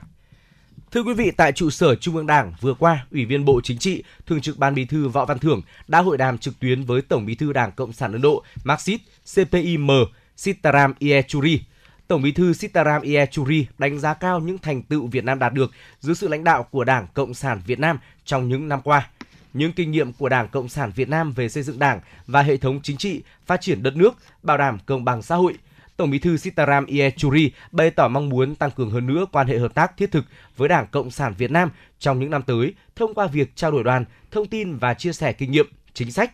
Thường trực Ban Bí thư Võ Văn Thưởng trao đổi về những thành tựu to lớn có ý nghĩa lịch sử của 35 năm đổi mới, 10 năm thực hiện trường cường lĩnh xây dựng đất nước trong thời kỳ quá độ lên chủ nghĩa xã hội và 5 năm thực hiện nghị quyết của Đại hội 12 của Đảng. Thường trực Ban Bí thư Võ Văn Thưởng khẳng định Đảng Cộng sản Việt Nam coi trọng quan hệ truyền thống hữu nghị với các đảng cộng sản cánh tả, trong đó có CPIM,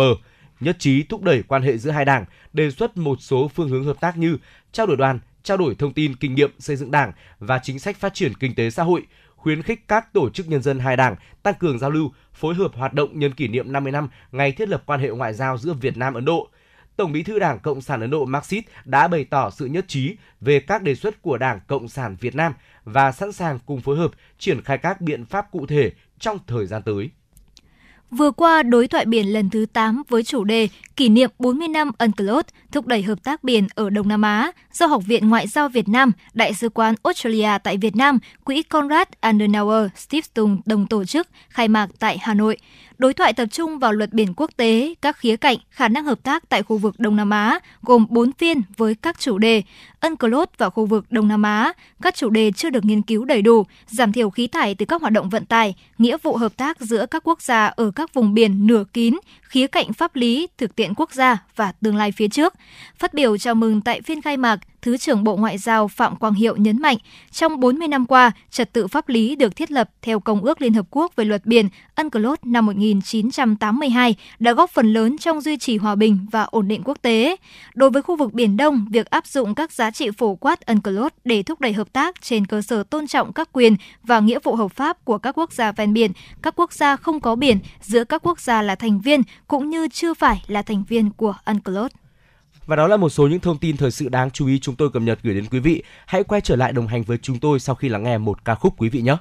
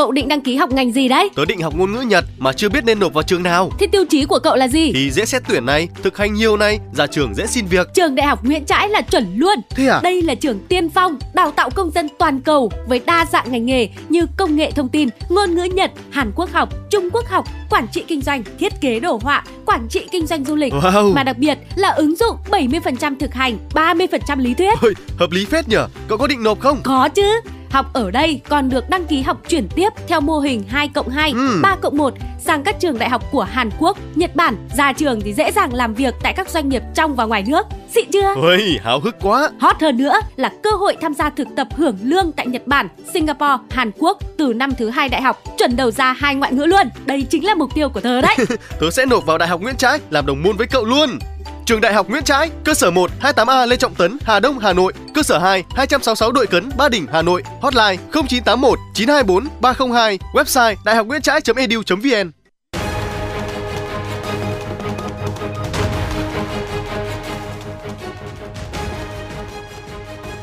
Để góp phần tăng cường tính tương tác giữa thính giả và kênh phát thanh, tin tức và giao thông Hà Nội, bên cạnh số điện thoại hotline của chương trình 0243 688 9090 trên các nền tảng số của Hà Nội TV Online thì trang fanpage chính thức của kênh sóng trên nền tảng mạng xã hội Facebook với tên gọi FM90 tin tức và giao thông Hà Nội đã được ra mắt. Tại đây quý thính giả có thể liên tục cập nhật tin tức nóng hổi về đời sống, xã hội và đặc biệt là tình hình giao thông trên các tuyến đường của thủ đô và các vùng lân cận.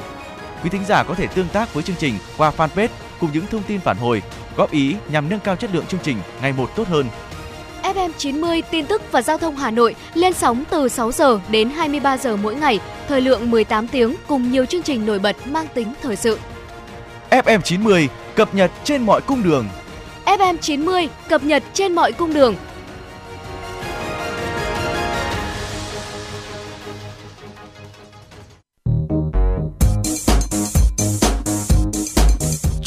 Số hiệu FM96 đang chuẩn bị nâng độ cao. Quý khách hãy thắt dây an toàn, sẵn sàng trải nghiệm những cung bậc cảm xúc cùng FN 96.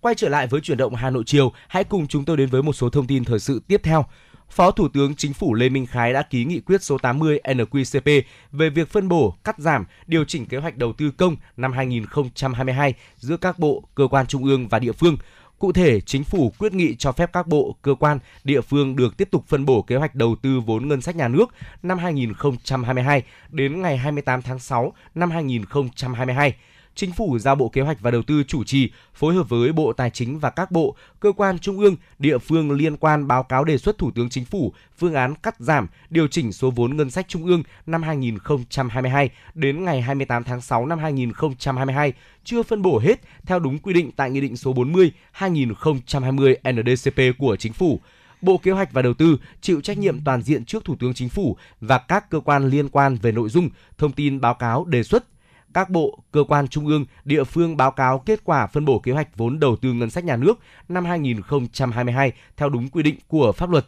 Bộ Tài chính chủ trì phối hợp với Bộ Kế hoạch và Đầu tư tính toán, xây dựng dự toán chi cân đối ngân sách địa phương năm 2023 của các địa phương theo đúng quy định. Bộ Kế hoạch và Đầu tư đề xuất chế tài xử lý đối với các tổ chức cá nhân chậm trễ và không hoàn thành việc phân bổ chi tiết, giải ngân vốn đầu tư công do nguyên nhân chủ quan, báo cáo Thủ tướng Chính phủ trong tháng 7 năm 2022. Thưa quý vị, thời điểm 8 giờ 44 phút, công ty cổ phần tập đoàn vàng bạc đá quý Doji niêm yết giá vàng SJC tại thị trường Hà Nội ở mức 68,15 đến 68,85 triệu đồng trên một lượng mua vào bán ra, tăng 50.000 đồng trên một lượng ở cả chiều mua vào và chiều bán ra so với chốt phiên ngày hôm qua. Công ty vàng bạc đá quý Phú Quý niêm yết giá vàng SJC ở mức 68,2 đến 68,85 triệu đồng trên một lượng mua vào bán ra, tăng 70.000 đồng trên một lượng cả ở chiều mua vào và chiều bán ra so với chốt phiên ngày hôm qua. Trong khi đó, giá vàng SJC tại thị trường Hà Nội được công ty vàng bạc đá quý Sài Gòn niêm yết ở mức 68,25 đến 68,87 triệu đồng trên một lượng mua vào bán ra, tăng 50.000 đồng trên một lượng ở chiều mua vào nhưng giảm 50.000 đồng trên một lượng ở chiều bán ra so với chốt phiên ngày hôm qua.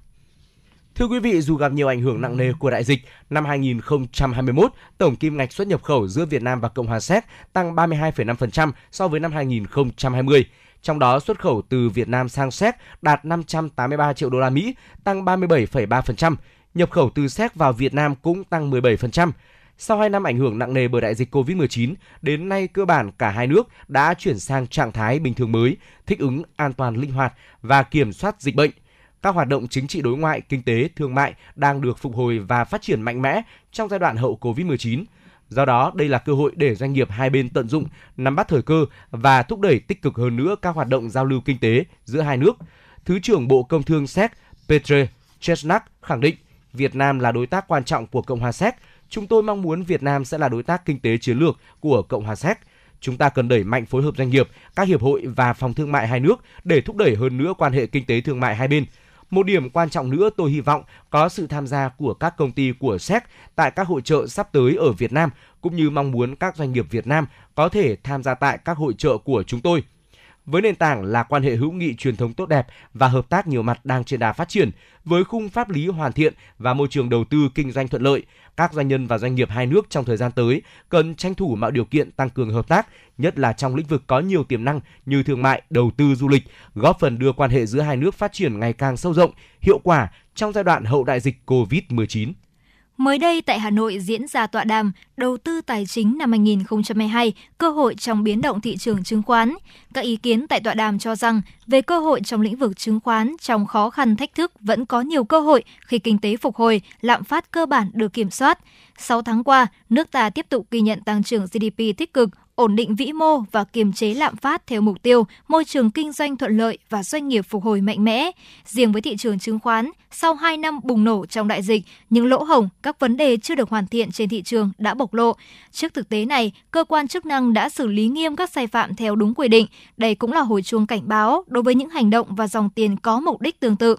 Ông Hoàng Quang Phòng, Phó Chủ tịch VCCI nhận định, Thời gian gần đây cùng với hướng phục hồi của điểm số, chính trong thử thách, thị trường chứng khoán Việt Nam bắt đầu đón nhận sự trở lại của khối nhà đầu tư nước ngoài. Những diễn biến này thể hiện niềm tin trở lại vào triển vọng của thị trường. Tuy nhiên, một số ý kiến cũng cho rằng các cuộc xung đột chính trị giữa các nước trên thế giới hay việc điều chỉnh chính sách tài khóa tiền tệ của các nước lớn sẽ tác động tới mặt bằng lãi suất, tỷ giá và thị trường chứng khoán trong nước, từ đó dẫn đến hiện tượng dịch chuyển kênh đầu tư, tài sản đến khu vực an toàn hơn. Chuyên gia kinh tế Cấn Văn Lực cho biết, về cơ hội cho lĩnh vực chứng khoán, trong khó khăn thách thức vẫn có nhiều cơ hội khi kinh tế phục hồi, lạm phát cơ bản được kiểm soát và đầu tư công, đầu tư cơ sở hạ tầng được quan tâm thể chế pháp luật hoàn thiện ở mức tốt hơn. Cùng với đó, những sản phẩm dịch vụ chứng khoán mới đã và đang được Ủy ban Chứng khoán Nhà nước bổ sung đa dạng hóa. Lợi nhuận của doanh nghiệp niên yết năm nay vẫn có thể tăng từ 20 đến 25%, chỉ thấp hơn mức 30 đến 35% của năm ngoái, nhưng nhìn chung vẫn thấy tích cực. Sở Xây dựng Hà Nội đã có văn bản đôn đốc nhắc nhở việc chấp hành quy định pháp luật trong quản lý sử dụng quỹ biệt thự cũ được xây dựng trước năm 1954 trên địa bàn thành phố căn cứ quy chế quản lý sử dụng nhà biệt thự cũ được xây dựng từ trước năm 1954 trên địa bàn thành phố ban hành kèm theo quyết định số 52/2013 QĐ-UBND ngày 28 tháng 11 năm 2013 của Ủy ban nhân dân thành phố Hà Nội, Sở Xây dựng Hà Nội đề nghị Ủy ban nhân dân các quận, huyện, Hoàn Kiếm, Ba Đình, Hai Bà Trưng, Đống Đa, Tây Hồ và các công ty trách nhiệm hữu hạn một thành viên kinh doanh dịch vụ nhà Hà Nội, quản lý và phát triển nhà Hà Nội, Tổng công ty Phát triển nhà và đô thị, Bộ Quốc phòng chủ động phối hợp với thanh tra Sở Xây dựng, tăng cường kiểm tra, kiên quyết ngăn chặn, xử lý các tổ chức cá nhân tự ý cải tạo, phá rỡ nhà biệt thự cũ trên địa bàn thuộc phạm vi quản lý khi chưa được cơ quan có thẩm quyền cho phép. Sở Xây dựng cũng giao thanh tra Sở Xây dựng có trách nhiệm đồn đốc, giám sát xử lý vi phạm trật tự xây dựng đối với các biệt thự thuộc danh mục quản lý theo quy định hiện hành. Thưa quý vị, để cùng thư giãn hơn trong buổi chiều ngày hôm nay, chúng ta sẽ cùng đến với không gian âm nhạc của FM96. biển trong xanh nhẹ hôn một cát trắng sóng lao sao muôn lần vút về bàn chân khẽ trao nhau nụ hôn thật êm ái khép đôi mi để chiếc hôn ngắn nước dài có anh rất hiền có em yếu mềm cho đôi ta nghe trái tim mình dịu dàng lên tiếng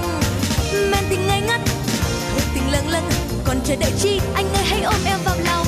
Trái tim này sẽ không quay lưng lại. Dẫu cho bao thăng trầm đổi thay. Hãy hứa một lời, với em là hỡi người, rằng đôi ta suốt đời có nhau. Đã yêu rồi, sẽ yêu anh trọn đời. Trái tim em chỉ biết anh thôi. Và tình yêu đó sẽ được dành riêng cho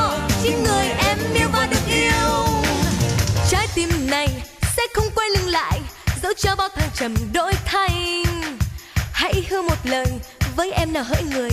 rằng đôi ta suốt đời có nhau. Đã yêu rồi, sẽ yêu anh trọn đời, trái tim em chỉ biết anh thôi. Và tình yêu đó sẽ được dành riêng cho chính người em yêu và được yêu. Và tình yêu đó sẽ được dành riêng cho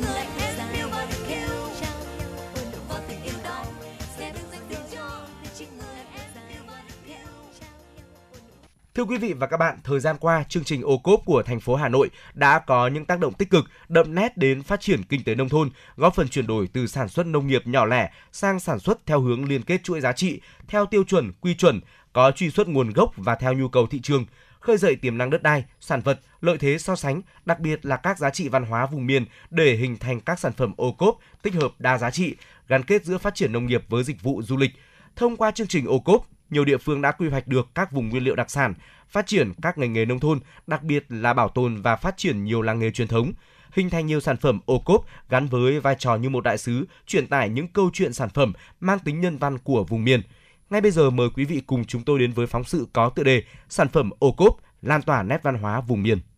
Thưa quý vị và các bạn, nhắc đến gốm bát tràng Gia Lâm, bưởi Phúc Thọ, gà mía, kẹo lạc, kẹo dồi xã Đường Lâm, Sơn Tây, gạo khu cháy Ứng Hòa, lúa Vạn Phúc Hà Đông là nhắc đến những sản phẩm đặc trưng tiêu biểu đang được khai thác trong chương trình mỗi xã một sản phẩm của thành phố Hà Nội. Những đặc sản này được gắn sao ô cốp vừa tăng giá trị kinh tế, vừa giúp quảng bá nét văn hóa vùng miền của mảnh đất thủ đô ngàn năm văn hiến. Thị xã Sơn Tây có nhiều đặc sản có lợi thế khi tham gia chương trình ô cốp. Hiện toàn thị xã có 34 sản phẩm ô cốp, trong đó có 4 sản phẩm 4 sao và 30 sản phẩm 3 sao, trong đó có nhiều sản phẩm đặc sản của địa phương. Ông Cao Văn Hiền, chủ cơ sở sản xuất kẹo dồi kẹo lạc Hiền Bao, xã Đường Lâm cho biết. Cái sản phẩm của cơ sở Đường Lâm thì nó có một cái rất là riêng biệt. Về cái câu chuyện sản phẩm thì nó có xuất xứ lịch sử của bà Chúa Mía là khoảng gần 400 năm. Lịch sử của cơ sở là 45 năm. Tất cả những cái kinh nghiệm đúc rút trong 45 năm làm nghề được, nó được tích tụ lại. Là một cái thứ hai nữa là cái cái nguyên liệu để mình làm ra sản phẩm là từ thu mua của bà con nông dân. Trồng ở cái miền đất trung du, thổ nhưỡng của Đường Lâm thì nó có một cái cái cái hương vị rất là thơm, cộng với lại một cái kỹ thuật, cái đúc kết lâu năm. Cái tình yêu nghề, yêu cái sản phẩm mình làm ra, yêu những người để lại cho mình cái nghề yêu những cái người tiêu dùng sản phẩm của mình, thì mình dành hết những cái tình yêu vào đấy. Và cũng lại cái kỹ thuật làm nghề lâu năm, thì các sản phẩm nó có một cái đặc biệt là ăn nó nó rất là thơm tự nhiên. Cái kẹo dồi, kẹo lạc, kẹo rừng, kẹo vừng thì nó giòn tan, nó xốp, độ nhạt của nó vừa phải. Sản phẩm ô cốp đề cao các giá trị truyền thống gắn liền với mỗi sản phẩm, đặc biệt mỗi sản phẩm đặc trưng vùng miền nên có câu chuyện riêng để tạo điểm nhấn, tạo sự khác biệt so với các sản phẩm đồng dạng khác. Như ở làng So, xã Tân Hòa, huyện Quốc Oai, mỗi khi nhắc đến sản phẩm được làm quà mang đi khắp mọi miền thì mọi người đều nghĩ ngay đến đặc sản miến rong. Ông Dương Đình Khôi, chủ cơ sở sản xuất miến rong Dương Kiên ở xã Tân Hòa, huyện Quốc Oai cho biết. Miến Dương Kiên của chúng tôi đã đạt đến 4 sao của cái sản phẩm ô cốp. Đấy. Khi chúng tôi đã đạt được cái tiêu chuẩn về ô cốp thì mọi đơn vị, mọi kênh phân phối rất là chú tâm đến và rất là quan tâm đến. Cái thứ hai là cái ô cốp nó được xuất phát từ Nhật Bản. Đấy. Mà tôi lại là người đang xuất miến sang Nhật Bản. Đấy. Thế nên là bên phía Nhật Bản họ rất thích và rất quý khi cái sản phẩm của mình đã đạt đến 4 sao của ô cốp mà. Thế nên là hiện tại những cái sản phẩm của chúng tôi ở bên Nhật Bản nó nhiều lắm. Năm vừa rồi là chúng tôi đã tạo điều kiện để cơm ăn việc làm cho rất là nhiều bà con trong cái mùa dịch. Thực ra thì một số các cơ sở là đều cũng phải nghỉ. Nhưng mà chúng tôi, bên phía chúng tôi thì nó có thêm được cái chương trình xuất khẩu. Theo Phó Tránh Văn phòng Điều phối Chương trình Xây dựng Nông thôn mới Hà Nội Nguyễn Văn Trí, trong 6 nhóm sản phẩm của chương trình ô cốp, thực phẩm, đồ uống, thảo dược, lưu niệm, nội thất trang trí, vải và may mặc, dịch vụ du lịch nông thôn, Hà Nội có nhiều nông sản, thực phẩm có giá trị cao về kinh tế văn hóa. Thông qua các chương trình khuyến nông, khuyến công, đặc biệt là chương trình ô cốp, nhiều đặc sản của Hà Nội ngày càng nâng tầm giá trị. Đến nay, thành phố Hà Nội đã đánh giá phân hạng và cấp sao cho hơn 1.500 sản phẩm ô cốp, trong đó rất nhiều sản phẩm là đặc sản địa phương. Ông Nguyễn Văn Trí cho biết. À, trước tiên ta phải nói là ở riêng làng nghề Hà Nội là một địa phương có cái số làng nghề cũng là chiếm khoảng 50% của cả nước. Đến thời điểm này đã có 3, 309 làng nghề đã được ờ, công nhận về làng nghề làng có nghề. Thì có thể nói với cái làng nghề của Hà Nội cũng đã có hàng ngàn năm nay. Chính vì vậy nên cái sản phẩm đã mang tất cả cái trí tuệ bản sắc của địa phương kết tinh trong cái sản phẩm và qua câu chuyện sản phẩm của của của cái sản phẩm của các làng nghề đưa ra. Chính vì vậy cho nên đây là những sản phẩm tiềm năng, cơ hội năm sao rất nhiều. Bởi vì hiện trạng là các làng nghề của Hà Nội, những sản làng nghề nào cũng cơ bản có sản phẩm để xuất khẩu. Thì chính vì vậy nên là đấy là một cơ sở để là cái sản phẩm tiềm năng năm sao của Hà Nội Tuy nhiên, hiện nhiều sản phẩm đặc sản còn một số hạn chế cần khắc phục. Bà Nguyễn Thúy Đào, chủ cơ sở tranh theo Phương Thảo, xã Thắng Lợi, huyện Thường Tín cho biết, các sản phẩm ô cốp dù được đánh giá tốt về chất lượng, song khâu làm thương hiệu còn nhiều bất cập. Những vấn đề này rất cần sự hỗ trợ của các cơ quan chức năng trong quy trình hoàn thiện sản phẩm. Bà Nguyễn Thúy Đào nói. thì theo như tôi thế thì à, bây giờ phải có chẳng hạn như có thể nhà thành phố phải hỗ trợ một cái à, thương hiệu hoặc một cái mã gì đó mà mình để mang tên chẳng hạn là cái được riêng của cái thành phố Hà Nội hay là của riêng doanh nghiệp thôi. Nhưng khi đã nhắc đến ô cốp thì là người ta biết ngay đến cái sản phẩm đó. Đấy, làm sao đó như thế. Nhưng mà nếu muốn được thế thì theo như cảm nhận của tôi thì cũng phải là qua các thông tin, tuyên truyền, rồi qua các hội trợ Tháo gỡ khó khăn, nhiều huyện thị xã đã và đang xây dựng đề án phát triển chương trình ô cốp kết hợp hỗ trợ các hộ sản xuất kinh doanh hoàn thiện sản phẩm. Phó Chủ tịch Ủy ban Nhân dân thị xã Sơn Tây Tạ Thanh Phong cho biết, thị xã thực hiện các chính sách hỗ trợ để sản phẩm ô cốp trở thành hàng hóa chất lượng cao, trong đó tập trung khai thác lợi thế của đặc sản địa phương. Sản phẩm về ô cóp này thì chúng tôi cũng đánh giá rất là cao, tức là thứ nhất người ta phát huy được tất cả những cái, cái thế mạnh, những cái sản phẩm của địa phương, đặc biệt là ở các cái xã của thị xã Sơn Tây. Ngoài ra thì chúng tôi ở đây thì cũng có các cái phường cũng có cái nghề truyền thống. Thì do vậy mà để phát triển kinh tế của thị xã nói chung thì chúng tôi cũng đã tập trung vào à, tuyên truyền quảng bá rồi thì hỗ trợ để cho nhà nông dân à, để chúng ta đạt cái sản phẩm của họ đạt được cái, cái tiêu chuẩn đã đề ra. Tham gia chương trình ô cốp, các doanh nghiệp, hợp tác xã, hộ sản xuất được thành phố hỗ trợ đổi mới quy trình sản xuất, nâng cao chất lượng sản phẩm, cải tiến bao bì mẫu mã nhằm đáp ứng các tiêu chí chương trình ô cốp, qua đó tăng giá trị kinh tế và quảng bá sản phẩm ô cốp theo hướng trở thành sứ giả văn hóa của mỗi địa phương. Quý vị và các bạn đang nghe chương trình Truyền động Hà Nội chiều được phát trực tiếp trên tần số FM 96 MHz của Đài Phát thanh và Truyền hình Hà Nội. Chỉ đạo nội dung Nguyễn Kim Khiêm, chỉ đạo sản xuất Nguyễn Tiến Dũng, tổ chức sản xuất Đinh Trà My, biên tập Ngọc Ánh, MC Hồng Hạnh Trọng Khương, thư ký Thu Vân cùng kỹ thuật viên Bảo Tuấn phối hợp thực hiện. Còn bây giờ mời quý vị và các bạn sẽ cùng giữ sóng để lắng nghe một giai điệu để thư giãn hơn trong buổi chiều ngày hôm nay.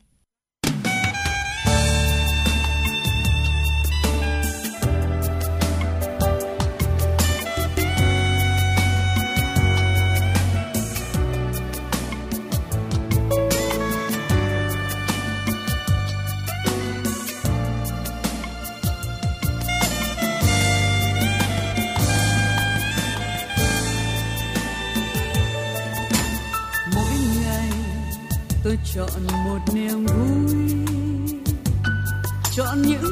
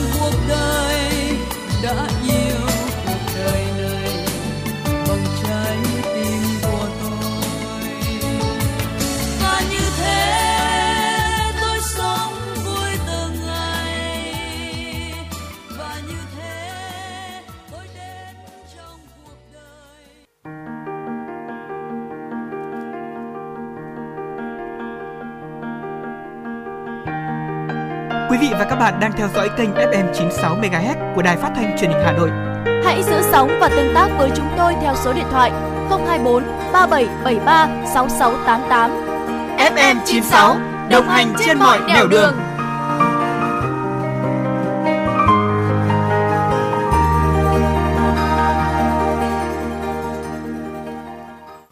quý vị và các bạn, Hà Nội hiện là địa phương dẫn đầu cả nước về số lượng các sản phẩm đạt tiêu chuẩn ô cốp với hơn 1.050 sản phẩm. Để đứng vững trong thị trường cạnh tranh, thành phố Hà Nội đang xây dựng lộ trình nâng cao giá trị, thương hiệu các sản phẩm ô cốp của thủ đô. Mời quý vị cùng chúng tôi đến với phóng sự có tựa đề Đẩy mạnh phát triển sản phẩm ô cốp tại Hà Nội. Thưa quý vị và các bạn, những năm gần đây, các sản phẩm ô cốp của Hà Nội đã khẳng định được vị thế và chỗ đứng trên thị trường. Nhiều hợp đồng liên kết tiêu thụ sản phẩm được ký kết, bao bì mẫu mã chất lượng sản phẩm được các chủ thể coi trọng. Sản phẩm ô cốp hiện nay đã thực sự đem lại niềm tin của người tiêu dùng trong nước và quốc tế. Với hơn 1.500 sản phẩm được đánh giá phân hạng và cấp sao, Hà Nội là địa phương đi đầu của cả nước trong triển khai chương trình ô cốp. Điều vui mừng hơn là chương trình đã và đang tạo nên sức lan tỏa rộng khắp, đón nhận được sự ủng hộ của đông đảo các thành phần kinh tế. Cụ thể đến nay, Chương trình ô cốp của Hà Nội đã thu hút được sự tham gia phát triển sản phẩm ô cốp của gần 200 doanh nghiệp, hợp tác xã và trên 100 hộ sản xuất kinh doanh, qua đó góp phần tạo việc làm, nâng cao thu nhập cho hơn 5.000 lao động nông thôn. Có 3 yếu tố chính góp phần tạo nên thành công bước đầu của chương trình cho đến nay. Yếu tố quan trọng nhất chính là sự quan tâm chỉ đạo của Ủy ban nhân dân thành phố Hà Nội, đặc biệt là trong việc kết nối giao thương, thúc đẩy tiêu thụ các sản phẩm ô cốp, công tác đào tạo, tập huấn cho cán bộ các cấp, chủ thể doanh nghiệp, hợp tác xã được quan tâm chú trọng, thực hiện là yếu tố thứ hai giúp cho việc tổ chức triển khai chương trình ô cốp tại cơ sở ngày một bài bản chuyên nghiệp và có hiệu quả. Đặc biệt, công tác thông tin tuyên truyền được thành phố tổ chức sâu rộng, từ đó tạo sức lan tỏa, giúp chính quyền các cấp và mọi tầng lớp nhân dân, đặc biệt là các chủ thể, hiểu được ý nghĩa của chương trình ô cốp và tích cực tham gia hưởng ứng. Phó tránh Thường trực Văn phòng điều phối chương trình xây dựng nông thôn mới Hà Nội, Nguyễn Văn Trí cho biết. thì chúng tôi phối hợp với cái đoàn thanh niên hội phụ nữ của thành phố Hà Nội để cũng để tuyên truyền tổ chức huấn luyện. Đấy, để từ đó người, đầu tiên người dân, các chủ thể phải hiểu được đấy là thế nào là chương trình ô cốp. Ô cốp thì tham gia ô cốp được lượng cái gì mà cách làm mọi cái ra sao thì chúng tôi sẽ phối hợp phối hợp với cái đoàn thanh niên, hội phụ nữ. Mà trong giai đoạn vừa qua thì chúng tôi cũng đã phối hợp với những, để tuyên truyền thông qua cái những kênh đoàn thể. Thì tuy nhiên trong thời gian tới chúng tôi sẽ nghiên cứu thêm để tập trung để hỗ trợ cho các đoàn thể, anh em trong hội viên của các đoàn thể để nắm bắt được thêm cái nội dung đó. Và thứ hai nữa là chúng tôi sẽ tổ chức các sự kiện ở các cụm dân cư của các quận huyện, quận nội thành cũng như ở các huyện ngoại thành để đó là người dân đón nhận được thêm nhiều hơn là nắm bắt được thêm cái thương hiệu và hình ảnh của sản phẩm ô cốp. Chính vì vậy chính vì những cái làm như vậy thì tôi hy vọng rằng là thời gian tới những sản phẩm ô cốp sẽ đi vào lòng dân và hình ảnh của ô cốp đấy là một thương hiệu của sản phẩm của quốc gia, sản phẩm tử tế, sản phẩm ờ, gắn với cộng đồng của địa phương, thì tôi nghĩ rằng là dần dần sẽ nằm và sẽ ghi nhận trong cái niềm tin của người tiêu dùng. Thành công bước đầu của chương trình ô cốp tại Hà Nội là rất đáng khích lệ, dù vậy khó khăn trong việc thực hiện chương trình này chưa phải là đã hết. Theo đánh giá, các hình thức tổ chức sản xuất hiện nay, nhất là ở khu vực nông thôn trên địa bàn thành phố còn nhỏ lẻ manh mún, chất lượng sản phẩm nhìn chung không đồng đều, nhiều chủ thể ít quan tâm đến việc cải tiến, nâng cấp bao bì, nhãn mác, khiến sức hấp dẫn của các sản phẩm chưa cao. Cố vấn quốc gia chương trình mỗi xã một sản phẩm, Phó giáo sư tiến sĩ Trần Văn Ơn cho biết. Khi làm chúng ta phải tuân thủ ba cái nguyên tắc của OVOP toàn cầu. OVOP toàn cầu có ba nguyên tắc. Một là hành động địa phương nhưng hướng đến toàn cầu. Có nghĩa là tôi làm ở làng xã tôi nhưng tôi phải tồn tại được trong bối cảnh toàn cầu hóa. Trong bối cảnh toàn cầu hóa ngày nay là các doanh nghiệp nước ngoài đã thò tay vào tận lũy tre làng bóp chết từng doanh nghiệp, từng sản phẩm của chúng ta ngay tại lũy tre làng. Vậy bài toán đầu tiên là tôi không chết ngay tại nhà tôi. Sau đó hãy nói ra biển lớn. Đấy, ra biển lớn thì người ta dựng hàng rào kỹ thuật. Ngay tại nhà tôi thì bị bóp chết tại nhà. Vậy thì hành động địa phương nhưng phải hướng đến toàn cầu. Muốn hướng đến toàn cầu, ngày nay chúng ta phải đạt các tiêu chuẩn, phải có tổ chức và phải áp dụng các công nghệ mới ngày nay vào. Nếu không ấy thì mình cứ nói rằng là em chỉ có vậy thôi các bác thông cảm. Trong kinh tế không có từ thông cảm. Cho nên là chúng ta phải lớn lên. Trong năm 2022, Văn phòng Điều phối Xây dựng Nông thôn mới Hà Nội sẽ tiếp tục đẩy mạnh công tác đào tạo, bồi dưỡng nâng cao năng lực cho cán bộ làm công tác phát triển chương trình ô cốp các cấp và cho các chủ thể tham gia chương trình ô cốp, tăng cường hoạt động xúc tiến thương mại để đưa sản phẩm ô cốp vào các hệ thống siêu thị, cửa hàng kinh doanh nông sản thực phẩm an toàn, điểm tư vấn giới thiệu và bán sản phẩm ô cốp, sàn giao dịch điện tử. Hà Nội cũng sẽ phối hợp cùng Bộ Nông nghiệp và Phát triển Nông thôn, các tổ chức đơn vị nghiên cứu tổ chức diễn đàn quốc tế về sản phẩm ô cốp, nông sản thực phẩm an toàn bản, hàng thủ công mỹ nghệ trong năm 2022, phân đấu phát triển sản phẩm ô cốp trở thành một thương hiệu mạnh được đông đảo người tiêu dùng trong nước và quốc tế quan tâm sử dụng.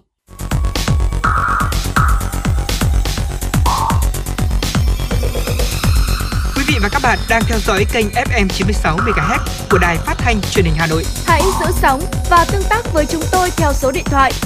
024 3773 6688. FM 96 đồng hành trên mọi nẻo đường. đường. Thưa quý vị, để tiếp nối chương trình sẽ là những thông tin mà phóng viên Thu Vân đã gửi về cho chương trình. Thưa quý vị, sáng nay Ủy ban Hòa bình thành phố Hà Nội đã tổ chức Đại hội đại biểu lần thứ 7, nhiệm kỳ 2022-2027. Dự đại hội có các đồng chí Chủ tịch Ủy ban Hòa bình Việt Nam Uông Chu Lưu, Ủy viên Ban Thường vụ Thành ủy, Chủ tịch Ủy ban Mặt trận Tổ quốc Việt Nam thành phố Hà Nội, Chủ tịch Liên hiệp các tổ chức hữu nghị thành phố Hà Nội Nguyễn Thị Lan Hương, Phó Chủ tịch Thường trực Liên hiệp các tổ chức hữu nghị Hà Nội Trần Thị Phương và hơn 100 đại biểu đến từ các cơ quan, đơn vị thành viên Ủy ban Hòa bình. Phát biểu tại đại hội, Chủ tịch Liên hiệp các tổ chức hữu nghị thành phố Hà Nội Nguyễn Thị Lan Hương đánh giá cao công tác tổ chức đại hội của Ban Thường vụ, Ban chấp hành Ủy ban Hòa bình thành phố Hà Nội khóa 6. Trong nhiệm kỳ qua, Ủy ban Hòa bình thành phố đã tích cực triển khai các kế hoạch hoạt động và đạt những kết quả nổi bật, đóng góp vào thành tích công tác đối ngoại nhân dân của thành phố Hà Nội trên cơ sở quán triệt sâu sắc nhiệm vụ về hoạt động đối ngoại nhân dân, kế thừa những kết quả tích cực đã đạt được, Chủ tịch Liên hiệp các tổ chức hữu nghị thành phố Hà Nội đề nghị Ủy ban Hòa bình thành phố Hà Nội tiếp tục đẩy mạnh công tác tuyên truyền, phổ biến trong nhân dân về sự nghiệp bảo vệ hòa bình thế giới gắn với sự nghiệp xây dựng và bảo vệ Tổ quốc, nhằm đảm bảo các hoạt động vì mục tiêu hòa bình được tiến hành chú đáo, hiệu quả, có ý nghĩa chính trị thời sự trong nước và quốc tế. Đại hội đã bầu Ban chấp hành Ủy ban Hòa bình thành phố Hà Nội nhiệm kỳ 2022-2027 gồm 22 người. Bà Nguyễn Thị Ngọc Thanh, Phó Chủ tịch Liên hiệp các hội khoa học kỹ thuật thành phố Hà Nội được bầu là chủ tịch. Nhân dịp này, Ủy ban Hòa bình Việt Nam cũng khen thưởng hai tập thể và ba cá nhân đã có những đóng góp tích cực trong hoạt động hòa bình hữu nghị nhiệm kỳ 2017-2022 căn cứ các chỉ tiêu mục tiêu, chủ động xây dựng kế hoạch thực hiện phù hợp với tình hình thực tế, đưa các chỉ tiêu vào chương trình, kế hoạch phát triển kinh tế xã hội của địa phương là những yêu cầu trong kế hoạch của Ủy ban nhân dân thành phố Hà Nội về thực hiện chương trình sức khỏe Việt Nam giai đoạn 2021-2025 trên địa bàn thành phố Hà Nội. Kế hoạch xác định rõ mục tiêu chung đó là tổ chức thực hiện tốt chương trình sức khỏe Việt Nam giai đoạn 2021-2025 theo chỉ đạo của Thủ tướng Chính phủ Bộ Y tế nhằm xây dựng môi trường hỗ trợ, tăng cường vai trò và năng lực của mỗi người dân, thực hiện tốt công tác quản lý, chăm sóc sức khỏe toàn diện để nâng cao sức khỏe, tâm vóc, tuổi thọ và chất lượng cuộc sống của người dân trên địa bàn thành phố Hà Nội, góp phần phát triển kinh tế xã hội của thành phố nói riêng và cả nước nói chung. Thành phố cũng phấn đấu tỷ lệ người dân được quản lý, theo dõi sức khỏe tại cộng đồng là 100%. Tỷ lệ trạm y tế cấp xã triển khai chăm sóc sức khỏe người cao tuổi tại cộng đồng và gia đình là 100%, tỷ lệ người lao động làm việc tại các cơ sở có nguy cơ bị các bệnh nghề nghiệp phổ biến được phát hiện bệnh nghề nghiệp là 50%. Tỷ lệ xã thực hiện các hoạt động chăm sóc sức khỏe lao động cơ bản cho người lao động trong khu vực không có hợp đồng lao động là 40%. Mỗi ngày, thành phố Hà Nội phát sinh gần 7.000 tấn rác thải sinh hoạt, trong đó 5.000 tấn rác thải được vận chuyển thu gom lên bãi rác Nam Sơn, số còn lại được đưa lên bãi rác Xuân Sơn. Hai nơi trôn lấp rác tại đây cũng gần như quá tải, trong khi các nhà máy đốt rác phát điện từng được kỳ vọng sẽ xử lý phần lớn khối lượng rác của Hà Nội theo phương pháp tiên tiến hơn, lại đang vướng mắc nhiều vấn đề và bị chậm tiến độ, chưa thể vận hành chính thức. Theo kế hoạch, dự án của nhà máy đốt rác phát điện Thiên Ý tại khu xử lý rác Nam Sơn, huyện Sóc Sơn sẽ vận hành thử nghiệm từ cuối năm 2021, nhưng chỉ cách đây hơn một tháng, nhà máy này mới thử nghiệm đốt rác phát điện từ 50 đến 210 tấn mỗi ngày. Theo Sở Xây dựng, nhà máy này dự kiến sẽ tiếp nhận khoảng 4.000 tấn nếu các lò đốt rác đi vào vận hành chính thức. Con số này tương đương hơn 2 phần 3 lượng rác cần trôn lấp mỗi ngày tại đây. Dự kiến đến giữa tháng 7 năm nay, nhà máy này sẽ chính thức vận hành giai đoạn 1 với công suất đốt rác phát điện 800 tấn trên ngày trên đêm. Còn với dự án của nhà máy đốt rác phát điện Serafin khởi công từ tháng 3 năm nay, dự kiến đến tháng 1 năm 2024 sẽ đưa vào vận hành, công suất mỗi ngày sẽ đốt được hơn 1.500 tấn rác thải sinh hoạt, đạt 80% số lượng rác thu gom, vận chuyển về bãi rác Xuân Sơn. Với kế hoạch mỗi ngày đốt gần 6.000 tấn rác thải sinh hoạt, nhà máy đốt rác Thiên Ý, nhà máy đốt rác Serafin và các nhà máy đốt rác phát điện khác thực sự sẽ là kỳ vọng cho vấn đề xử lý rác tại Hà Nội khi các ô trôn lấp gần đây. Hồ điều hòa sinh học và hai dự án cấp bách để trôn lấp rác của Hà Nội cũng sẽ đầy trong 30 tháng nữa. Nếu các dự án đốt rác phát điện của Hà Nội tiếp tục chậm tiến độ, những nỗi lo của chính quyền và người dân Hà Nội trước tình cảnh này chắc chắn sẽ vẫn còn.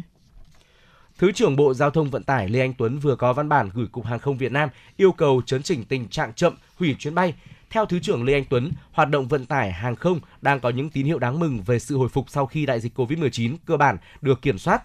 Từ đầu năm 2022 đến nay, nhu cầu đi lại của người dân nói chung tăng nhanh, giúp sản lượng hành khách và hàng hóa qua các cảng hàng không cũng có sự khởi sắc. Hiệp hội Vận tải Hàng không Quốc tế IATA đánh giá Việt Nam đứng đầu trong danh sách 25 quốc gia có thị trường hàng không nội địa phục hồi nhanh nhất thế giới, vượt qua Mexico, Brazil, Nga, Tây Ban Nha, Thổ Nhĩ Kỳ. Các quốc gia Đông Nam Á như Indonesia đứng thứ 8, Malaysia đứng thứ 9, Thái Lan đứng thứ 24. Thế nhưng theo Thứ trưởng, bên cạnh việc dần hồi phục hoạt động vận tải hàng không nội địa, tình trạng nhiều chuyến bay bị hủy hoặc chậm chuyến lại có xu hướng tăng, gây ra bức xúc cho hành khách,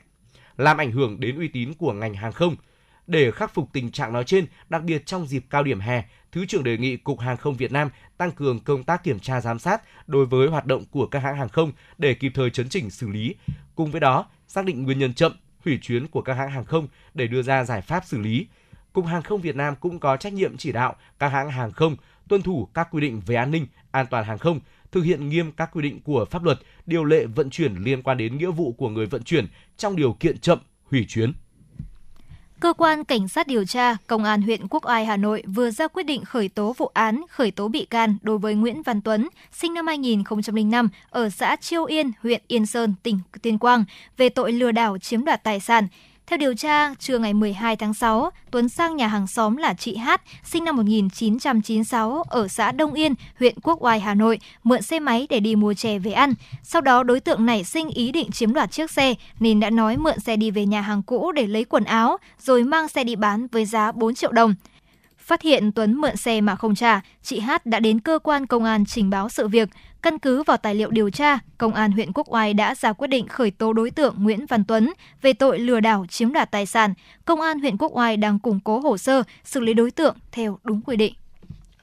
Thưa quý vị và các bạn, trong quý 1 năm 2022, thị trường trái phiếu doanh nghiệp có dấu hiệu chững lại với tổng trái phiếu các công ty huy động chỉ đạt 57,6 nghìn tỷ trên cả hai kênh phát hành riêng lẻ và công chúng. Như vậy, giá trị phát hành đã giảm khoảng 45% so với riêng tháng 12 năm 2021. Những vụ việc liên quan đến các vi phạm pháp lý về huy động trái phiếu doanh nghiệp đang tác động tạo nên những điểm nghẽn. Do đó, cần có giải pháp tháo gỡ để thị trường phát triển hiệu quả. Xin mời quý vị cùng đến với phóng sự có tựa đề Ổn định thị trường trái phiếu doanh nghiệp.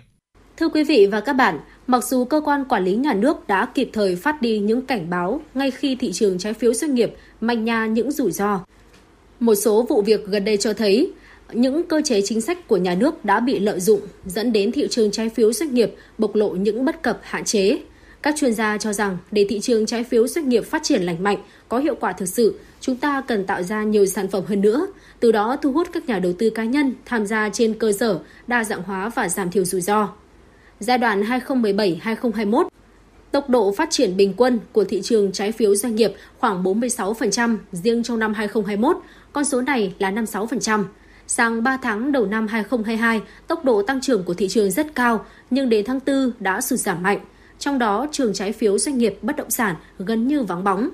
Tuy nhiên, sự chững lại này chỉ mang tính chất tạm thời vì những xáo trộn trên thị trường làm cho các nhà đầu tư cũng như nhà phát hành có thời gian ngừng lại để nhìn nhận, kiểm tra điều kiện, kể từ đó có định hướng tham gia bền vững, hiệu quả hơn.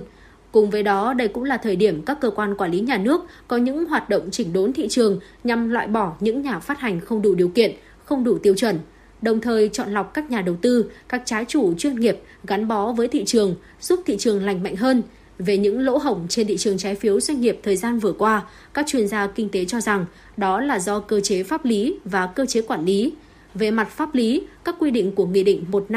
153-2020 NDCP hiện nay kế thừa các quy định trước đây và đã có đổi mới, tương đối tương đồng với quy định của nhiều quốc gia phát triển trên thế giới.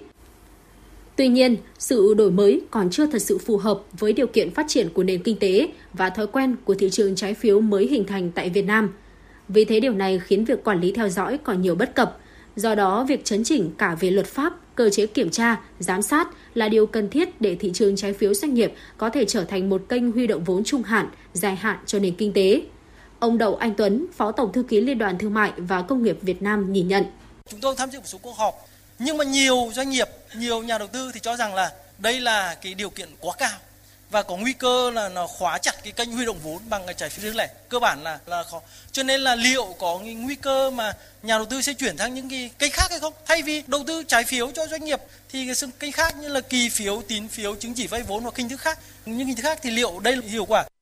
Các chuyên gia cũng cho rằng trong dài hạn, trái phiếu doanh nghiệp phải được định hướng là kênh dẫn vốn quan trọng cho nền kinh tế theo đúng định hướng của chính phủ và giảm áp lực cung ứng vốn cho tín dụng ngân hàng. Bên cạnh đó, nhu cầu vốn vay qua phát hành trái phiếu doanh nghiệp dự kiến sẽ ở mức cao, nhưng để đáp ứng được kỳ vọng và trở thành kênh dẫn vốn hiệu quả cho nền kinh tế thì còn nhiều việc phải làm, nhất là phải có quy định phù hợp với quy định chung. Cần phải chú trọng phát triển thị trường OTC, quy định điều kiện bán chứng khoán lần đầu và quy định về mua đi bán lại của các doanh nghiệp niêm yết. Đây là những vấn đề rất quan trọng nhằm tạo ra dòng chảy vốn tốt hơn. Chính việc mua đi bán lại sẽ tạo thuận lợi cho các thành phần tham gia cũng như cơ quan giám sát. Chuyên gia kinh tế Cấn Văn Lực nhận định, thị trường trái phiếu doanh nghiệp được dự báo sẽ phát triển nhờ một số yếu tố hỗ trợ như kinh tế Việt Nam trên đà hồi phục, môi trường lãi suất về cơ bản tăng không nhiều, thị trường nhiều khả năng sẽ không tăng quá nóng như 5 năm qua khi các quy định của cơ quan quản lý được ban hành theo hướng siết chặt hơn, tiến hành khởi tố một số vụ việc sai phạm để giảm bớt rủi ro, lành mạnh hóa thị trường. Các quy định và biện pháp mạnh tay này sẽ giúp thị trường phát triển lành mạnh và bền vững hơn, với điều kiện cơ quan quản lý cần có nghệ thuật điều hành hợp lý, cần sớm hoàn thiện khung pháp lý, tổ chức thực thi hiệu quả nhằm lành mạnh hóa thị trường, trong đó chú trọng tính minh bạch, chuyên nghiệp và kỷ luật thị trường. Ông Cấn Văn Lực nhận định. cách tiếp cận là chúng ta phải kiến tạo thị trường phát triển chứ không thể kìm hãm thị trường phát triển được phải kiến tạo thị trường phát triển nhưng chúng ta vẫn phải kiểm soát được rủi ro thứ hai là cần sớm hoàn thiện hành lang pháp lý. Hãy để thị trường điều tiết. Tất nhiên có rủi ro cơ quan quản lý cần phải kiểm soát. Nhưng chúng ta chú ý là không can thiệp hành chính quá nhiều thị trường cực kỳ khó phát triển. Thế nào là vừa phải mới là quan trọng. Thị trường trái phiếu hiện nay vẫn còn rất non trẻ, mới chỉ hơn 10 năm và chỉ khi phát triển tương đối nhanh, mạnh trong khoảng 5 năm trở lại đây. Vốn huy động qua thị trường chứng khoán gồm cả cổ phiếu và trái phiếu, tương đương 26% tổng lượng vốn cung ứng ra nền kinh tế. Trái phiếu doanh nghiệp chiếm khoảng 22,7% tổng lượng vốn cung ứng cho nền kinh tế mỗi năm, còn huy động vốn qua phát hành cổ phiếu chỉ chiếm khoảng 3,5%. Do đó, thị trường trái phiếu doanh nghiệp còn rất nhiều dư địa phát triển. Việc để hệ thống tín dụng ngân hàng hiện phải chịu gánh nặng cung cấp tới 80% nguồn vốn cho doanh nghiệp là biểu hiện của một thị trường phát triển không cân đối. Do đó, cần xác định rõ hướng tới về lâu dài, thị trường chứng khoán và thị trường trái phiếu phải trở thành kênh huy động chính của doanh nghiệp. Yếu tố để tạo lập niềm tin cho thị trường vốn lúc này chính là tính minh bạch. Chỉ khi minh bạch ngay từ công bố thông tin của doanh nghiệp khi phát hành và minh bạch trong cơ chế giám sát độc lập, xử lý các hành vi vi phạm thì niềm tin của thị trường sẽ được tạo lập và phát triển mạnh mẽ trong tương lai. Do vậy, cần nâng cao hiệu quả thông tin về xếp hạng tín nhiệm đối với các doanh nghiệp phát hành. Căn cứ vào đó, nhà đầu tư có thông tin tham khảo và tự chịu trách nhiệm với quyết định đầu tư của mình. Cần tăng cường công tác xếp hạng tín nhiệm đối với công ty phát hành theo hướng cho phép liên doanh với các công ty xếp hạng tín nhiệm quốc tế. Bên cạnh đó, cần tập trung vào cải thiện công tác quản trị doanh nghiệp, cải thiện các quy tắc kế toán, kiểm toán, bảo vệ nhà đầu tư, củng cố trong việc phát hành trái phiếu ra công chúng, nhất là phát hành trái phiếu riêng lẻ, phát triển các cơ quan đánh giá tín nhiệm tín dụng, phát triển đội ngũ nhà đầu tư chuyên nghiệp có dữ liệu để nắm bắt rõ mối liên hệ giữa các tổ chức trong hệ thống để kiểm soát rủi ro, phát hiện rủi ro.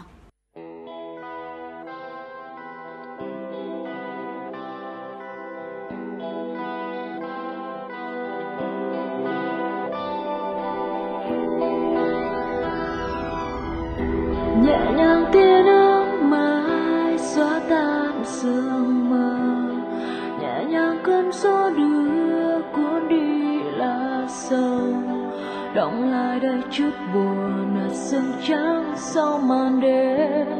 Động lại đầy chiếc lá vương trên thân người.